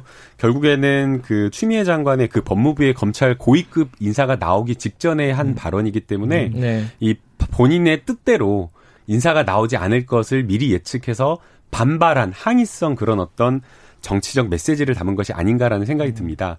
그리고 이제 저는 이게 음. 한 가지 더 평가를 하자면 좀 잘못된 장소, 잘못된 시간에 이야기를 했다라는 생각이 듭니다. 네. 이거 지금 보게 되면 윤석열 총장이 사실상 대통령 출마 선언식 하신 거거든요. 네, 그러면 여의도 오셔서 하셔야 되는데 왜 아. 신인 검사들을 데리고 놓고 한 건가? 차라리 이준석 최고한테 좀 이렇게 조언 받아가지고 음. 메시지를 좀 다시 작성해가지고 어떻게 생각하세요? 대통령 그 출마, 선언식 선언. 문을 좀 다시 좀 작성을 해야지 모호하게 애매하게 음. 써가지고 이렇게 하는 것은 좀 맞지가 않았다라는 생각이 들고요. 아마 본인 진로와 관련되어서 자진 사퇴를 포함해서 다각도로 대선 출마를 위한 여러 가지를 고민하고 있을 걸로 생각이 되는데요. 한 가지 말씀드리고 싶은 것은 검찰총장이라고 하는 자리는 그런 자리가 아닙니다. 가장 중요한 것은 그 검찰 조직을 안정적으로 이끄는 것이고요. 네. 수사에 있어서 모든 행동과 말과 행동에 있어서 정치적 오해를 불러일으키지 않는 그런 자리인데 이런 논란을 초래한 것 자체로 검찰총장으로서 좀 적절하게 처신하지 못하지 않았나 생각이 예, 여기에 대해 이준석 위원님 한, 한마디 듣고 컨설팅 잘해드리세요. 대권 출마선은 아니고요. 아니라고 그냥 보세요. 제가 아까 말했던 것처럼 그 민주주의를 가장한 아, 독재에 대해 가지고 니네 나쁜 사람이야라고 그냥 얘기한 겁니다. 예, 지목해서 얘기한 거 맞아요. 예. 그 그것도 하나 여쭤볼게요. 그 조국 전 장관이 페이스북에다가 네. 어 이게 이제 지난 총, 총선 전에 검찰의 행보에 대해서 준 정당의 행보였고 행태였고 음. 음. 그리고 탄핵을 염두에 둔 행태였 행보였다. 요 해석에 대해서는 어떻게 생각하십니까? 뭐 잘못한 거 있나 봐요. 왜 탄핵을 얘기하죠? 그러니까 저는 참 신기했던 게 뭐냐면 탄핵이라 하면 네. 결국에는 윤석열 총장이 뭐 예를 들어 누구를 뭐 잡아넣는다고 되는 것도 아니고 음. 결국은 뭐 조국 장관이 잡아넣는다고 해가지고 무슨 탄핵이 되겠습니까? 조국 장관 개인의 불행이지 그거는. 네. 근데 어떻게 그 탄핵으로 연결될 수 있는지 이거는 내가 그 국가다 이런 생각을 가진 사람이 아니라면은. 음. 탄핵을 염두에 둘 생각도 저는 못했는데 왜 이런 게 나왔을까요? 근데 분명 선거에는 개입하려고 했었던 것 같아요. 검찰이요? 예. 음. 왜냐하면 보통 검찰이나 경찰 민감한 시기에는 과거에 수사를 안 했거든요. 음. 그러니까 아주 중요한 정말 명백한 뇌물죄와 관련된 그 계좌 정보를 가지고 있어도 네. 선거가 끝난 다음에 수사를 하곤 했었는데 이번 윤석열 총장의 검찰은 이상했어요. 음. 수사 학지 않고 있었던 사건을 끄집어다가 오히려 더 피의 사실을 공표하고 더 적극적으로 수사하고 더 대대적으로 수사를 했는데 결론은 그 수사 성과가 없었던 거죠. 음. 그래서 이게 선거에 영향을 좀 미치려고 대대적인 어떤 일부러 아니요. 의도적인 그러니까 어떤 수사를 한 것이 아닌가. 아니더라도 선거에 생각이 영향을 미치려고 했다. 어떤 예. 어떤 매우 수사가요? 실패했다. 어떤 수사가요? 예. 그러니까 조국 장관에 대한 수사는 제가 알기로는 선거 전이라서 한 게 아니라 조국 장관을 임명했기 때문에 한 건데. 아, 조 장관 얘기는 그 울산 네. 울산 시장 관련된 선거. 그거 유재수 씨 수사, 수사. 유재 예. 유재수 씨 감찰 음. 무마 사건과 음. 울산 울산 시장 선거 개입 사건 이 두 건 다 결국에는 총선을 대비한 선거였다라고 저는 생각이 듭니다. 네, 수사였다. 이 조국 네. 조국 전 장관에 대한 수사가 음. 용두사미로 끝나자 음. 이두 건을 음. 한 11월 정도, 12월 말 11월 정도에 다시 끄집어내 갖고 사실 이 두 건은 8개월, 10개월 동안 고발만 되어 있었고 수사를 아예 하지 않고 있었거든요. 음. 시간이 없어서 이준석 위원님 말씀 잠깐 듣고 이제 마무리할게요. 당연히 뭐 그거야 민정수석으로서 조국 장관이 있을 때 수사에 어려움이 있을 수도 있는 것이고 그 음. 이후에 어쨌든 건이 불거지면서 다시 수사를 하게 된 것이고 아까 김남국 의원 말한 것처럼 뭐 의혹이 있으면 수사해 볼 수 있는 것이다라는 주장이 유효하다면은 저는 울산시장 건에 있어가지고 음. 무혐의를 입증하면 되는 것이지 왜 그때 수사했냐라고 하는 것은 그렇게 보기에도 저는 선거와의 시격이 좀 있었던 사건으로 기억합니다. 그거는. 알겠습니다. 오늘 시간이 좀 짧네요. 여기까지만 들을게요. 다음에 계속하죠. 두 분 고맙습니다. 예, 감사합니다. 네, 감사합니다. 이준석 미래통합당 전 최고위원 그리고 김남국 더불어민주당 의원이었습니다. 오늘 출국길인데 어, 교통 상황 궁금하시죠? 교통정보센터 잠시 연결할게요.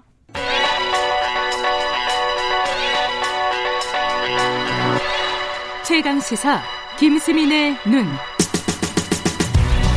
네, 김수민의 눈 김수민 평론가 나와 계십니다. 안녕하세요. 네, 반갑습니다. 조금 전에 이제 검찰 인사 관련된 얘기를 좀 나눠봤는데 네. 어, 지금 김수민 평론가는 검경 수사권 조정 문제. 네.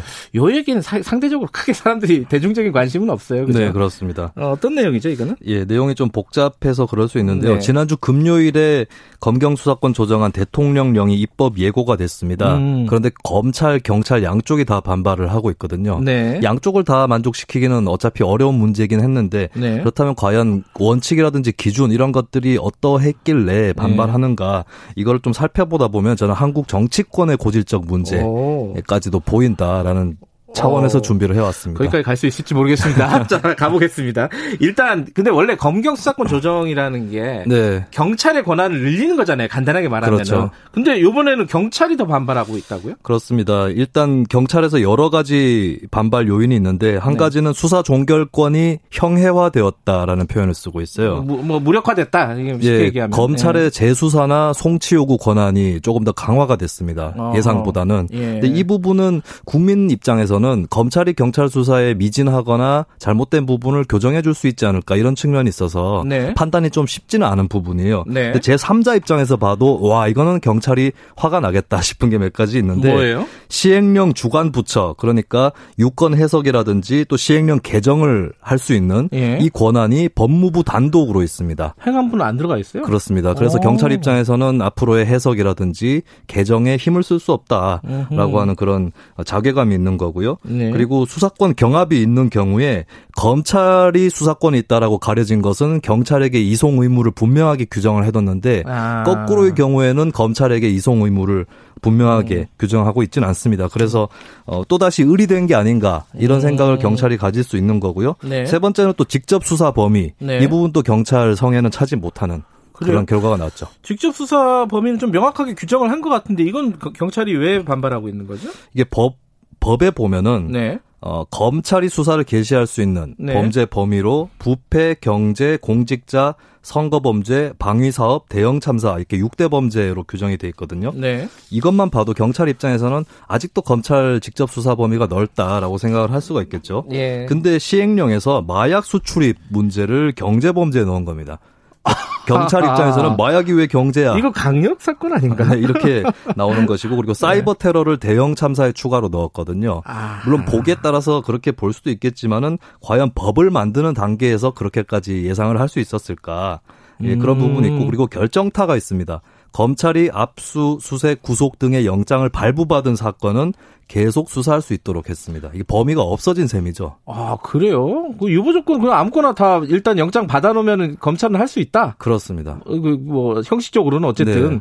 그래요. 그러니까 법적으로는 경찰의 권한을 많이 늘린 것처럼 보였는데 시행령 보니까 그게 아니다. 뭐 이렇게 생각하는 거군요, 경찰은. 예, 저는 이게 양쪽의 수사 범위를 어떻게 해야 되느냐보다 더 중요한 문제가 드러난 것이라고 보는데 음. 시행령으로 법의 내용을 좌우한다. 그러니까 아. 꼬리로 몸통을 흔든다라고 하는 예. 한국 정치의 악습이 다시 나온 게 아닌가 싶습니다. 이게 박근혜 정부의 주요 문제 중에 하나였거든요. 예. 예전에도 세월호 특별법 시행령 논란이라고 네. 법에는 진상규명 특별조사위 같은 경우에 사무처 운영을 어, 위원회가 규칙으로 정한다라고 돼 있는데 정부가 끼어들어서 시행령으로 다 규정을 해버렸습니다. 음흠. 이러면서 나왔던 얘기가 국회가 정부 시행령에 대한 수정 요구권을 갖고 강화해야 된다라고 음. 하는 거였고 그게 국회법 개정안으로 통과가 됐는데 박근혜 당시 대통령이 거부권 행사를 하면서 맞아요. 국회 무시다라고 음. 하는 그런 반발이 일었었거든요.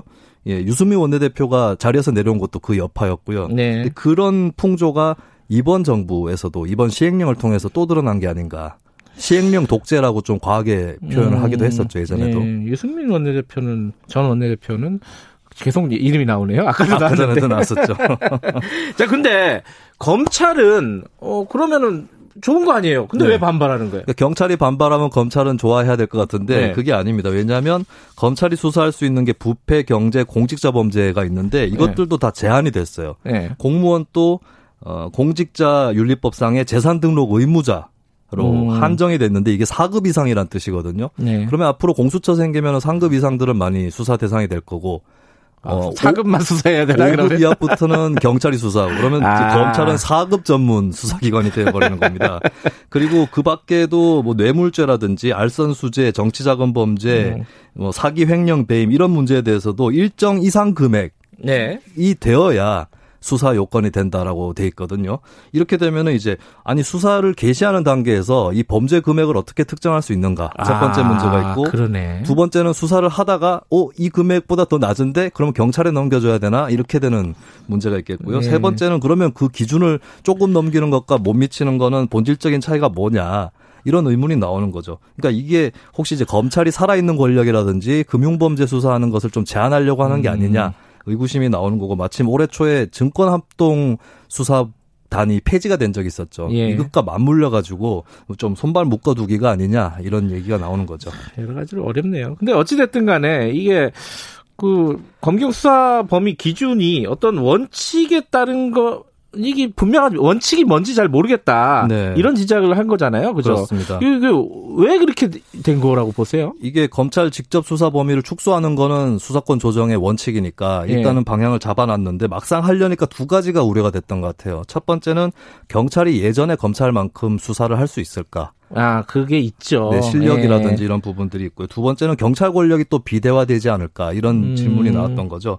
근데 이거를 저는 정치권이 어정쩡하게 끌고 여기까지 오다 보니까 이런 일이 벌어졌다고 볼 수 있겠고요. 아하. 그리고 아까 마약이 이제 경제범죄 안으로 포함이 돼서 검찰 수사 범위에 들어갔다고 얘기를 드렸는데 여기에 대해서 검찰에서 제안이 있었어요. 음. 마약 수사청을 독립 기관으로 만들자. 네. 그래서 전문 기관으로 만들고 이렇게 되면 또 수사하고 기소는 분리가 되는 거니까 검찰 개혁 방향에도 맞는 거였거든요. 네. 이게 이제 문무일 전 검찰총장이 제안을 했었고 네. 윤석열 현 총장도 찬성이고 박상기 전 법무부 장관도 찬성이었거든요. 음. 근데 이게 조국 사태 이후에 마약 수사청 제안이 좀 물거품이 된 그런 음. 과정을 거쳐서 이게 어 검찰 말을 좀 묵살했다가 경찰 뒤통수까지 쳐버린 음흠. 이런 결과까지 나왔던 것이죠. 이제 결론으로 들어가야 되는데 이게 그러니까 지금 말씀하신 걸 보면 아까 꼬리가 몸통을 흔든다. 네. 정치권에서 뭔가 잘못했기 때문에 이런 상황이 벌어진다는 거 그런 얘기인 거죠. 지금? 그렇습니다. 입법 단계에서 분명한 원칙을 가지고 음. 정해뒀어야 된다라고 하는 거고 네. 입법 과정을 살펴보면 당시에 선거법, 공수처, 검경수사권 조정이 같이 패스트트랙에 올라가 있었는데 네. 국민 여론도 그렇고 정치권도 그렇고 그 순서대로 그러니까 검경 수사권 조정이 굉장히 정교한 조정이 필요한 것인데도 논의에서 좀 뒤로 밀려 있었어요. 음. 공수처 같은 경우는 별채에 집을 짓고 이삿짐을 얼마나 넣을 거냐 정도의 문제라면 검경 수사권 조정하는 건물을 리모델링하는 수준의 음. 문제였거든요. 네. 이거를 정치권이 제대로 처리하지 못한 예, 그것이 이제 현장으로 또 현장 공무원들의 반발로 이어진 것이다. 저는 정치의 음. 문제다라는 결론을 내리고 싶습니다. 국회가 제대로 일을 안 하면은 현장에서 문제가 생기게 돼 있다. 네. 그 말씀이시네요. 여기까지 듣겠습니다. 고맙습니다. 예, 감사합니다. 김수민 평론가였고요. 2분 여기까지 하겠습니다. 잠시 후 3부에서 뵙고요. 일부 지역국에서는 해당 지역 방송 보내드립니다.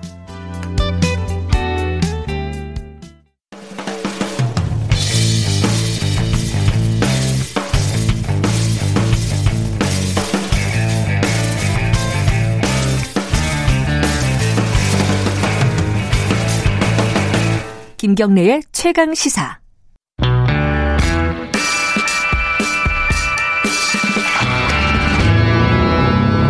더 이상 웨이팅은 없다. 박대기 고속 경제. 네, 더 이상 waiting은 없다. 박대기의 고속 경제 KBS 박대기 기자 오늘은 전화로 연결해 보겠습니다. 박대기 기자 안녕하세요. 네 안녕하십니까. 어, 요새 비 때문에 연일 고생이 많으신 것 같더라고요 뉴스 보니까. 아, 네. 오늘도 네, 나가시나요? 아, 오늘은 제가 개인적인 사정이 있어서 휴가를 내고 아. 병원에 와 있습니다. 예. 아, 병원에서 지금 연결하신 거예요? 예. 아이고, 감사합니다. 이렇게까지 안 해주셔도 되는데. 오늘도 중요한 얘기를 해야 돼요, 근데. 지난주에 코스피가 2,300을 넘겼습니다. 이게 1년 네. 8개월 만이라고 하는데, 이게, 어, 주가가 이게 너무 거품이 아니냐 이런 걱정을 많이들 하는 것 같아요. 어, 어떻게들 평가를 하고 있습니까 전문가들은? 네, 저도 이제 어 말씀하신 대로 2,300이라는 엄청난 상태까지 올라왔는데, 네. 어 전문가들 의견은 지금은 이제 대단한 버블은 아니라고 일단 판단하고 있습니다. 왜냐하면은 2007년 이미 13년 전에 주가가 2,000까지 올라왔었거든요. 아, 그랬었네요. 예. 예. 그리고 이제 13년 동안 겨우 300 올랐다는 것인데 네. 뭐 그러면은 이제 엄청나게 오른 건 아니지 않느냐 이렇게 보는 의견들이 많은데 네. 이제 문제는 단기적으로 급등했다는 점입니다. 네. 어, 아시다시피 이제 3월에 어, 1,400까지 갔다가 다시 2,300까지 올랐기 때문에 네. 이 단기적으로 급등한 상황이 과연 그 정상적인 상황이냐에 대해서는 좀 의견이 갈리는 것 같습니다. 네. 어, 전체적으로 봐서는 이제 뭐 엄청난 버블은 아니지만은 단기 급등에 대해서 좀 주의해야 될 시점이 아닌가 판단이 됩니다. 음, 이게 지금 근데 이 코로나 상황에서 그러니까 실물 경제가 안 좋은 상황에서 주가가 올라가니까 다들 걱정인 거잖아요, 사실. 네, 그렇습니다. 어, 주가 뭐, 자체가 수도 아직 네. 예, 지난해에 비해서 좀 낮은 상황이고요. 네. 또 PER이라는 게 있습니다. 이게 예상 주가 수익 대율이라는 게 있는데 네. 어, 주식 가격을 어, 단기 순이익으로 나눈 값인데요. 네. 이 값이 높다는 거는 그러니까 어, 단기 순이익에 비해서 주가가 높다라는 뜻인데 예.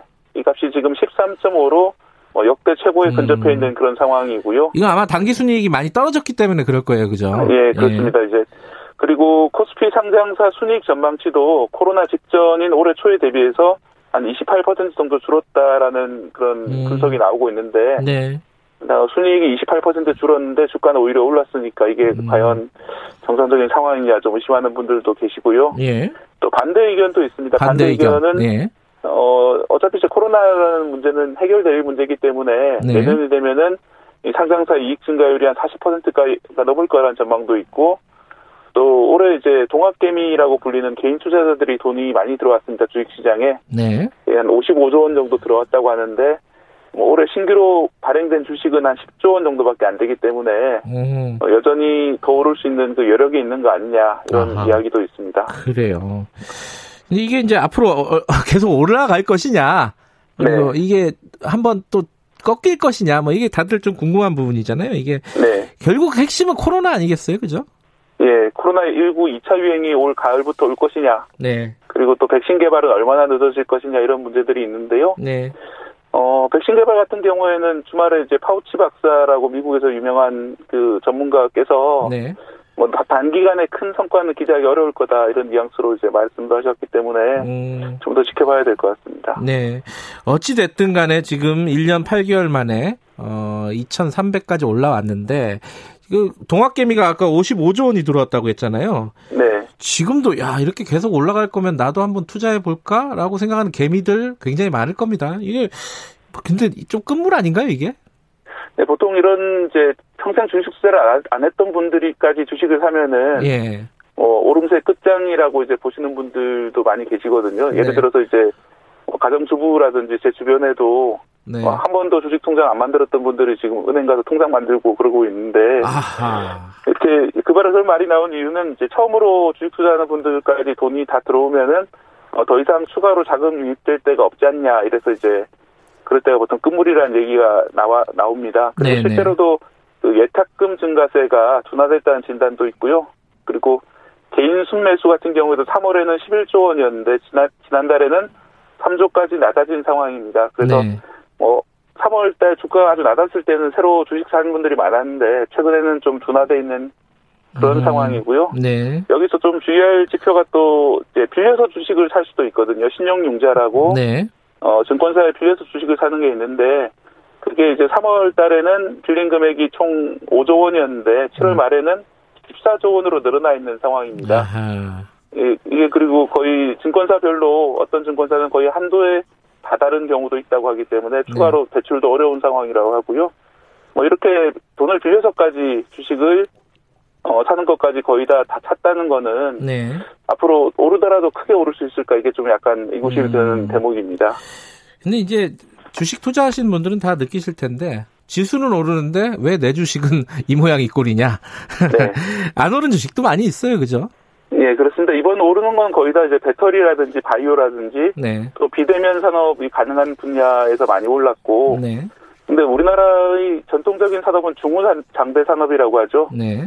어, 포스코라든지 현대중공업이라든지 음흠. 어, 이런 제조업 대기업 같은 경우에는 뭐 크게 안 오른 곳들도 많이 있습니다. 네. 근데 문제는 이제 이런 포스코나 현대중공업 같은 기업들이 고용이 많은 기업이고 네. 일자리 창출이 많은 기업들인데 뭐 주가가 안 올랐고 업황도 별로 개선이 안 됐다는 거는 어, 고용 분야에서 상당히 좀 걱정이 되는 그런 부분이죠. 음, 근데 이제 우리는 2,300을 넘었는데 이렇게 주가가 많이 오르는 거는 미국도 그래요, 그죠? 미국은 코로나 네. 상황이 굉장히 안 좋음에도 불구하고, 그죠? 예, 미국 우리나라보다 코로나 타격을 더 많이 받았는데도 불구하고 예. 나스닥이 사상 처음으로 이제 1만 1천까지 넘어갔는데요. 네. 미국도 사실 우리나라랑 마찬가지입니다. 전통적인 산업보다는 어, 팡이나 마가라고 보통 약자를 부르는데 예. 뭐 페이스북, 아마존, 애플, 넷플릭스, 구글 같은 예. 어, 그런 신생 IT, IT 기업들이 주식 중심이 돼가지고 주식이 많이 올리고 있습니다. 네. 그래서 이제 미국에서도 6월달 정도부터는 실물이 이렇게 어려운데 뭐 주가만 고공행진한 현상은 거품 아니냐 이런 우려들이 많이 나오고 있는 상황인데 근데 문제는 그 이후로도 계속 올랐다는 겁니다. 그래서 그래서 전통적인 그런 진단으로는 어, 이해할 수 없는 그런 영역까지 음. 온게 아니냐 이렇게 이런 얘기까지 나오고 있습니다. 다 연결되는 얘기긴 한데 주가 오르는 것도 주가 오르는 건데 금도 굉장히 많이 올랐어요, 그죠? 네, 금도 이제 사상 처음으로 2천을 넘어서 뭐2,050 넘었다가 지금 2,030 정도 가 있는데 네. 이 온스당 이제 달러 가격입니다. 네. 어, 이런 주식이라든지 금 그리고 부동산 가격까지 모두 오르는 것은 어, 유동성이 많이 공급되고 있기 때문인데요. 네. 네, 코로나19 때문에 어, 정부가 돈이 필요한 곳에 대출과 보증을 폭발적으로 늘렸고 우리나라뿐만 아니라 미국이라든지 전 세계 다 그러고 있기 때문에 어, 시중에 이제 돈이 많이 풀리다 보니까 어, 돈으로 살 수 있는 물건인 자산들 대표적인 게 이제 주식과 부동산이 있는데요. 뭐 거기다 이제 금까지 오르고 또 최근에는 비트코인까지 갑자기 급등하는 그런 음. 현상도 있었습니다. 네. 근데 이제 주식 올라가면 이게 거품이냐 아니냐 요 정도 논란이 있는데 지금 부동산 자산이 급증하는 거는 가격이 올라가는 거는 지금 뭐 정권의 지지율이 흔들흔들 거리는 상황이잖아요. 네. 이게 그러니까 이 부동산으로 몰리는 유동 자금을 이쪽 다른 시장으로 좀 빼려고 하는 그런 정책들이 지금 나오고 있는 거죠. 뉴딜 펀드 이런 걸 네. 만든다는 거죠. 네, 그 정부에서 이제 부동산에 좀 그만 투자를 하고, 네. 어, 우리나라 이제 주식시장에 좀 투자를 하라는 뜻에서 뉴딜 펀드를, 어, 정부가 주도적으로 이제 만들어서 어, 시중 자 풀린 자금을 부동산보다 주식 투자, 투자 주식 시장으로 유도하겠다 이런 정책을 만들고 있는 중인데요. 뭐 네. 아직은 이제 뉴딜 펀드 가입할 수 있는 그런 상황은 아닙니다. 음, 지금 근데 뉴딜 펀드는 어떠 어떻습니까? 이게 투자할 만한 뭐 그런 메리트가 있나요? 네, 유딜펀드 같은 경우도 다른 펀드랑 마찬가지로 원금 보장은 안 되고요. 그래도 정부가 어, 하는 건데. 예, 정부가 하는 거기 때문에 좀 아무래도 안정성은 좀 더 높을 수는 있습니다. 예. 이게 뮤지펀드가 처음은 아니거든요. 과거에 이제 이명박 정부의 녹색 성장 펀드라는 게 있었고, 아. 또 박근혜 정부의 통일 펀드라는 게 있었는데, 예. 뭐 이런 펀드들도 다 마이너스가 난 건 아닙니다. 상당히 이제 플러스가 한때는 꽤 좋았었는데, 네. 뭐 최근 이제 수익률을 보면 상당히 많이 떨어져 있거든요. 그래서 네. 이제 어, 해당 정부가 집권해 있는 동안에는 상당히 오르다가 음. 이제 해당 정부 기간이 끝나면은 좀 떨어지는 그런 경향이 있기 때문에 음. 어, 지금 만드는 펀드도 앞으로 좀 그런 현상이 벌어지지 않도록 잘 관리해 음. 나가야 되겠다 이런 필요는 음. 있고요. 네. 또 현 정부 같은 경우는 이제 소부장 펀드라고 일본이 이제 어, 도발을 해왔을 때 네. 이제 소재 부품 장비 산업을 살리기 위해서 소부장 펀드를 만들었었는데 어, 누적 수익률이 상당히 높은 편입니다. 그래요. 음. 예, 그렇기 때문에 뭐 그런 펀드를 보면은 뭐 당장은 괜찮을 것 같습니다. 그런데 이제 음. 장기적으로는 좀 어, 뭐 정권이 이제 변동이 있으면은 좀 달라질 수 있기 때문에 좀 주의하시는 네. 게 좋을 것 같습니다. 지금 뭐 주식에 관심 있는 분들 굉장히 많을 겁니다. 아까 말씀하셨듯이 네. 평생 동안 주식 투자 한 번도 안 해보신 분들이 이제 계좌를 만드는 그런 상황이기도 하다는데 네. 어떤 부분들 좀 조, 조심해야 된다 이런 말씀을 좀 듣고 마무리하죠. 지난 3, 4월에 유가가 폭락했을 때, 네. 뭐 유가는 이제 언젠가는 오르기 때문에 유가 유가에 관련된 그런 펀드에 들어가서 이제 돈을 벌어보자 이런 분들이 많았었는데요. 맞아요. 그래서 음. 이제 원유개미라는 말까지 나올 정도로 예. 원유 선물 거래 펀드에 투자하는 분들이 많았는데 당시에 이제 워낙 국내에서 돈이 몰리다 보니까 어, 국내의 원유 가격이 어, 외국의 원유 가격보다 높아지는 그런 기현상이 벌어졌었거든요. 네. 이제 펀드 상에서 높아지는 그런 기현상이 벌어졌는데 뭐 그런 것처럼 실제 가격하고 괴리된 그런 가, 가격에 이제 거래되는 그런 수가 있기 때문에 네. 뭐 특히 이제 그, 거, 금 선물 거래라든지 이런 것들을 좀 주의하셔야 될 것 같고요. 네. 그리고 아까 이제 뭐 빚을 많이 내서 이제 주식 투자를 하고 있다 말씀을 드렸는데 네. 뭐 그런 거라든지 어 단기간에 이제 큰 수익을 바라고 무리해서 이렇게 투자하시는 것들은 당연히 좀 주의, 주의하셔야 음. 되고 뭐 투자 전문가들도 기노업으로 투자를 하라 이렇게 말씀드리고 있습니다. 예. 어, 학교에서는 투자 요령을 안 가르쳐 주잖아요. 뭐 책에서 이제 어떻게 증권 계좌를 만들고 어떤 걸 봐야 된다 이런 거안 가르치기 때문에 그러네요. 생각해 보니까 보통 네. 예. 책을 통해서 보거나 뭐 경제 기사를 통해서 보거나 저는 유튜브로 많이 보고 계시는데 네. 어 이제 작전 세력 이 이제 잘못된 정보를 흘려서 자기들의 이익을 취하는 경우도 있기 때문에 네. 뭐 그런 걸 좀 더 주의해 보셔야 된다 이런 말들도 있습니다.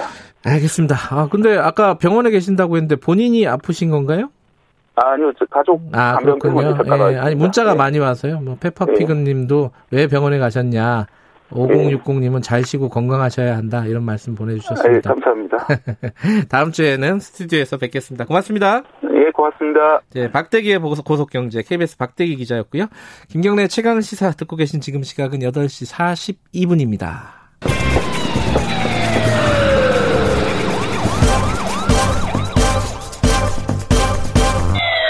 김경래 최강 시사.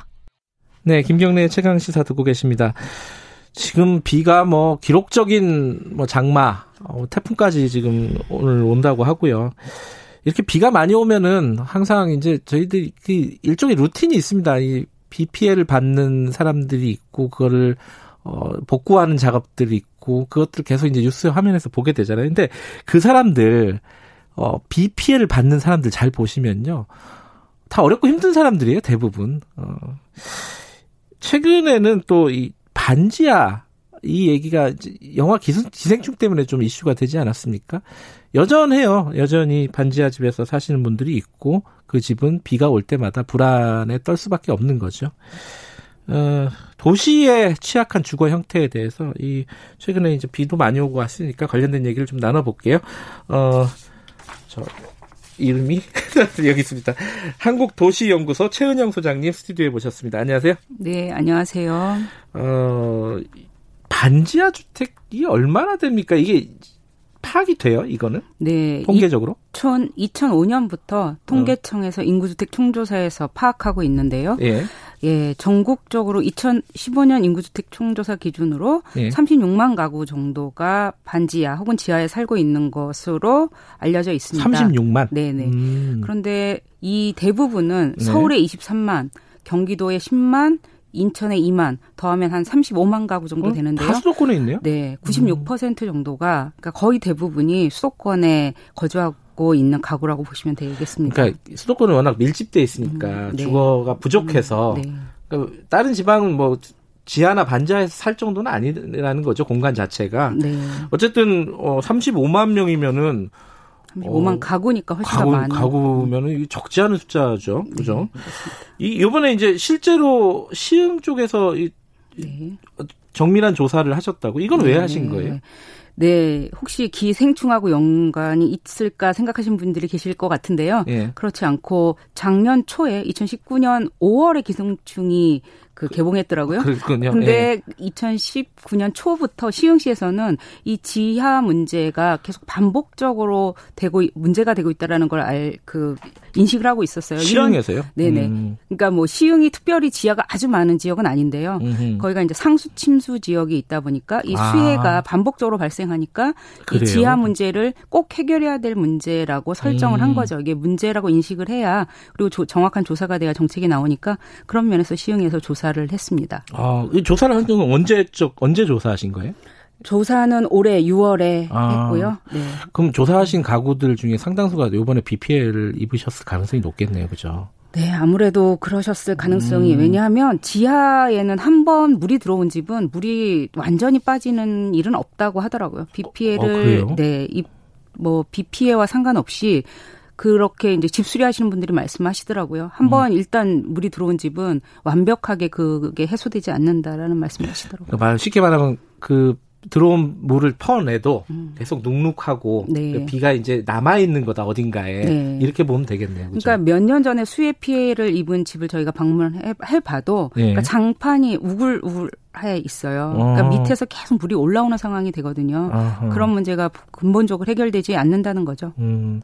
시흥도 마찬가지 뭐 이건 뭐 공통적인 건데 이렇게 이제 반지하 공간이 거주 공간으로 자리를 잡은 이유는 뭐 돈 때문이겠죠. 그렇죠. 어, 네. 수도권, 서울을 중심으로 한 수도권의 주거비가 높고 그다음에 음. 이천향도 6, 70년대 많은 분들이 서울로 몰려들면서 그 굉장히 열악한 환경이라도 살 곳이 없으니까 이제 반지하에 살게 됐고 그다음에 그때 이제 그 대피소로 피 만들기 위한 걸 의무화했어요. 70년대에 음. 지하 공간을 마련하는 것을 음흠. 그러면서 원래는 이게 집으로 만들어진 공간이 아닌데 살 곳이 없으니까 이곳을 집으로 이용하게 되었죠. 아하. 근데 이제 이 실태 조사를 해보시면은 그 실제로 어떤 부분들이 가장 힘든 부분인지 어 아실 텐데 뭐 지금 딱 생각나기로는 뭐 침수 피해 뭐 이런 게 힘들 것 같은데 또 다른 게 어떤 게 있을까요?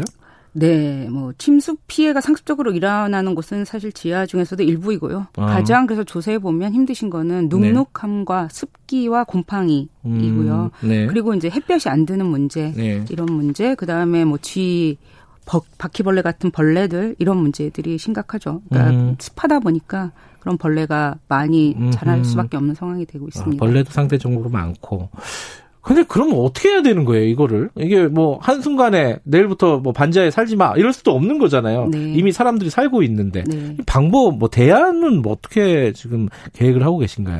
네, 일단은 반지하는 다른 지옥고라고 하잖아요. 다른 거치하고 좀 다르더라고요. 지하, 옥탑방, 고시원? 고시원인데요. 네, 네. 뭐 옥탑하고 고시원은 상대적으로 가족이 덜 사는데요. 지하는 가족 단위로들 많이 사세요. 그렇죠. 그러니까 아까 제가 36만 가구라고 했지만 훨씬 더 많은 분들이 거의 70만 명에 가까운 분들이 지하에 사시는 그렇겠네요. 상황이거든요. 예. 가족 단위로 사시는데 이 지하에는 또그 세입자들만 사시는 게 아니라 자가 가구도 많이 사세요. 음. 그러다 보면 이게 정책적으로 훨씬 좀 어려워지는 거거든요. 세입자분들은 공공임대주택으로 입주하게 하면 되는데 이분들은 본인 집이니까 공공임대 주택 대상도 되지 않고 이런 정책적으로는 굉장히 좀 어려운 문제가 있습니다. 저희가 이번에 음. 조사해 보니까 거의 세입자와 임대인이 반반으로 자가 가구가 반반으로 살고 계시더라고요. 아, 자가가 자가, 많네요. 네. 비율이 상대적으로. 네. 그리고 음. 사실 자, 지하에는 전세도 많이 있습니다. 그러니까 이게 경쟁력이 좀 약하다 보니까 그냥 계속 이, 이 가격으로 살아 주세요 해서 한 3천만 원, 4천만 원 정도 수도권임에도 불구하고 그런 아, 전세들이 아. 있는 거죠. 예. 네. 그럼 어떻게 해야 되는 거예요? 네. 그래서 사실 정부가 예. 이제 그 자가가 아니신 분들은 공공임대주택으로 이주를 하기 위해서 정책을 마련하고 있고요. 현재 음. 그러니까 지하에 사시는 분들도 좀 희망을 가지고 정부 정책을 잘 보셨으면 좋겠고요. 네. 일단 자가가 아니신 분들은 공공임대주택으로 이주할 계획을 정부가 세우고 있다. 음. 그리고 이제 자가인 분들은 이제 더 네. 문제가 될 수 있는데요. 공공재개발이라는 방식이 서울에서 도입될 예정이거든요. 음. 그러니까 영세 가옥주 분들인데 재개발 사업을 하면 보통 이분들은 쫓겨나시게 되거든요. 분담금을 부담할 수가 없어서 아, 네. 추가 분담금을 낼 수가 없으니까 네, 네. 예. 그렇게 되는데 공공 재개발이라는 방식이라는 걸 정부가 발표를 했어요. 네. 공공이 조금 관여를 해서 쫓겨나지 않는 개발을 하는 것인데 이런 방식이 서울뿐 아니라 이렇게 시흥처럼 상수 침수 구역에는 적용이 되어서 쫓겨나지 않고 영세 가옥주들도 그런 개발이 이루어졌으면 하는 바람입니다. 음, 그건 좀 시간이 걸리겠네요. 아무래도 그죠? 네. 음. 근데 이제 그런 부분이 있긴 하지만 이게 뭐 음. 공공재 개발이라는 큰 형태의 개발만 있는 게 아니라 소규모 그 개발의 형태도 지금 공공성이 가미된 도시재생 음. 등을 포함해서 좀 이루어지고 있거든요.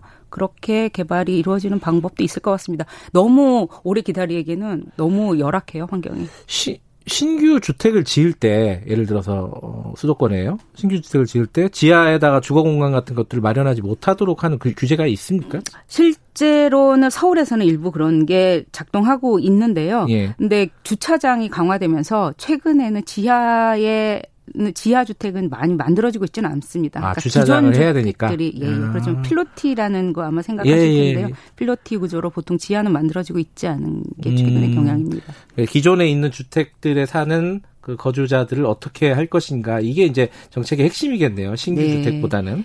네, 음. 예, 제가 지하 가구를 방문하면 제일 좀 마음이 아픈 건 음. 아예 그냥 체념하시는 거예요. 저희가 보기에는 이런 주거 환경에 사시면 안 되는데 음. 그냥 워낙 그렇게 오래 살아오셨고 그래서 이제 희망조차 가지고 있지 않은 부분이 참 안타까웠거든요. 음흠. 뭐 어떤 아이들은 수십 년 동안 그냥 거기서만 산 거예요. 태어나서부터 거기까지. 네. 그러다 보니까 다른 집을 모르다 보니까 그냥 거기 사는 게 당연한 걸로 되어 있는데 네. 좀 이런 분들이 희망을 가질 수 있도록 사실 정부가 지금 노력을 시작한다고는 했으니 음. 네, 좀 빠른 진전이 있기를 바랍니다. 아까 이제 뭐 약간 뭐 곰팡이 눅눅하고 뭐 해충도 좀 있고 뭐 이런 거 있는데 그래도 뭐 사람 사는 데인데 뭐 그걸 그렇게 어, 다 바꿔야 되느냐 굳이 이렇게 생각하시는 분들이 있을 거예요. 거기 안 사시는 분들은 네. 사시는 분들 직접 만나셨을 거 아니에요 조사 때문에 어떤 부분을 가장 불편해하십니까? 이런 어떤 해충이나 이런 것도 있지만은 뭐 우울증도 온다고 하는 얘기도 제가 기사에서 본 것 같고 어떤 부분들이 실제 피해로 연결이 되고 있어요?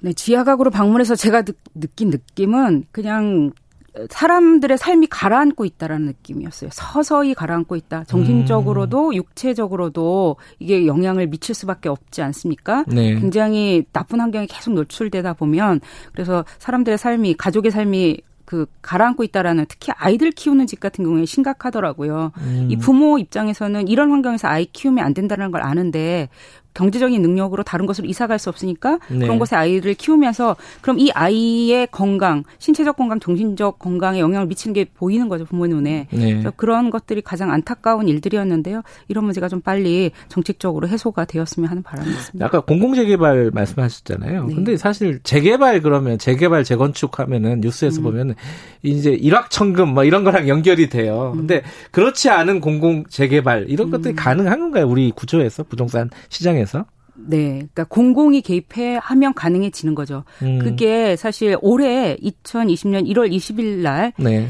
그 용산 참사 11주기인데 그때 정부가 쪽방촌 개발을 발표를 했거든요. 아, 그게 이제 쫓겨나지 않는 방식의 개발이 처음 우리나라에서 올해부터 음. 시도되고 있습니다. 그러니까 그 어떤 이윤 동기로 추진되는 개발이 아니라 쪽방촌 주민들의 삶을 개선하고 네. 그래서 이게 이제 저는 쪽방촌뿐 아니라 지하 상습 침수 지역의 지하분들의 삶도 개선할 수 있는 음. 공공 재개발이 필요하다 이렇게 말씀드리는 거죠. 저희가 재개발 재건축하면 굉장히 좀 안 좋은 어감을 갖고 그렇죠. 있지 않습니까? 예, 예. 네, 그렇지만 그 다른 방식의 개발이 가능하다라는 거를 국가가 지금 보여주는 시기라고 생각합니다.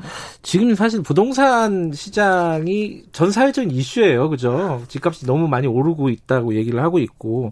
근데 그런 와중에 이런 어떤 주거 환경에 대한 얘기는 상대적으로 안 나오고 있어요. 시장 가격을 어떻게 할 것인지만 얘기들이 나오고 있고 이런 걸 보시면 좀 답답하실 것 같아요. 전문가로서는. 네, 매우, 매우 답답하죠. 네. 집은 이제 정책적인 측면에서 사실 집은 재산권이라기보다는 주거권으로 다루어져야 되는 것이거든요. 그게 본질적인데. 네, 네. 네. 그런데 나오는 언론의 뉴스들을 봐도 이제 재산권의 측면에서만 얘기를 하잖아요. 그렇죠. 그래서 최근에 임대차 3법이 31년 만에 국회를 통과해서 네. 이제 시행이 되었는데 거기에서 세입자들 세입자들의 입장은 거의 다루어지지 않고 임대인들의 입장에서만 재산권 침해다 이런 뉴스가 상당히 많이 이루어지고 있잖아요. 네. 이런 것들을 보면 굉장히 좀 답답하죠. 음, 그런 어떤 정책적인 변화들이 시작은 됐는데 아직은 네. 본격 궤도에 오르지는 않은 거죠. 평가를 하신다면은. 네, 그렇죠. 시작은 되었습니다만 이제 시민들이 체감하시기에는 빠른 속도로 진행은 되고 있지 않아요. 그러니까 이제 음. 저 같은 전문가는 시작되었구나라는 정도를 알고 있을 그것도 뿐이지. 잘 모르는 사람 많을 거예요. 네, 대부분은 음. 이런 공공재개발이라는 게 시작되었나? 그다음에 음. 정부가 작년 10월 24일 날 주거권을 보장하겠다는 발표를 했거든요. 그래요. 네. 그런 것도 잘 몰라요. 네, 이런 거를 발표했고 이제 네. 재건축 초과이익 환수를 음. 해서 주거복지에 쓰겠다. 음. 주거복지를 잘하는 이제 시흥시나 전라북도 전주시처럼 굉장히 좀 잘하는 지자체들이 있거든요. 음. 이런 지자체에 주거복지에 쓰겠다. 이런 계획들을 발표를 하게 하고 있는데요. 향후에 그러니까 주거권으로서의 집이 좀 더 많이 사회적으로 관심을 받고 대책이 나오기를 기대하겠습니다. 집이 재산이기도 하지만은 어, 죽어 사는 곳이잖아요. 그게 네. 본질이죠. 네. 여기까지 듣겠습니다. 고맙습니다. 한국도시연구소 최은영 소장이었고요. 김경래 최강시사 오늘은 여기까지 하겠습니다. 지금요 현재 제주도 남부 어, 제주도하고 우리나라 남부 곳곳에 비가 내리고 있답니다. 경남 일부 지역에는 시간당 40mm 폭우가 쏟아지고 있고요. 진주시 지역에는 호우 경보가 발효됐다고 하고요. 출근길이죠. 자, 운전 조심하시고 폭우 대비 잘 하시고 내일 건강하게 뵙겠습니다. 내일 아침 7시 20분에 다시 돌아옵니다.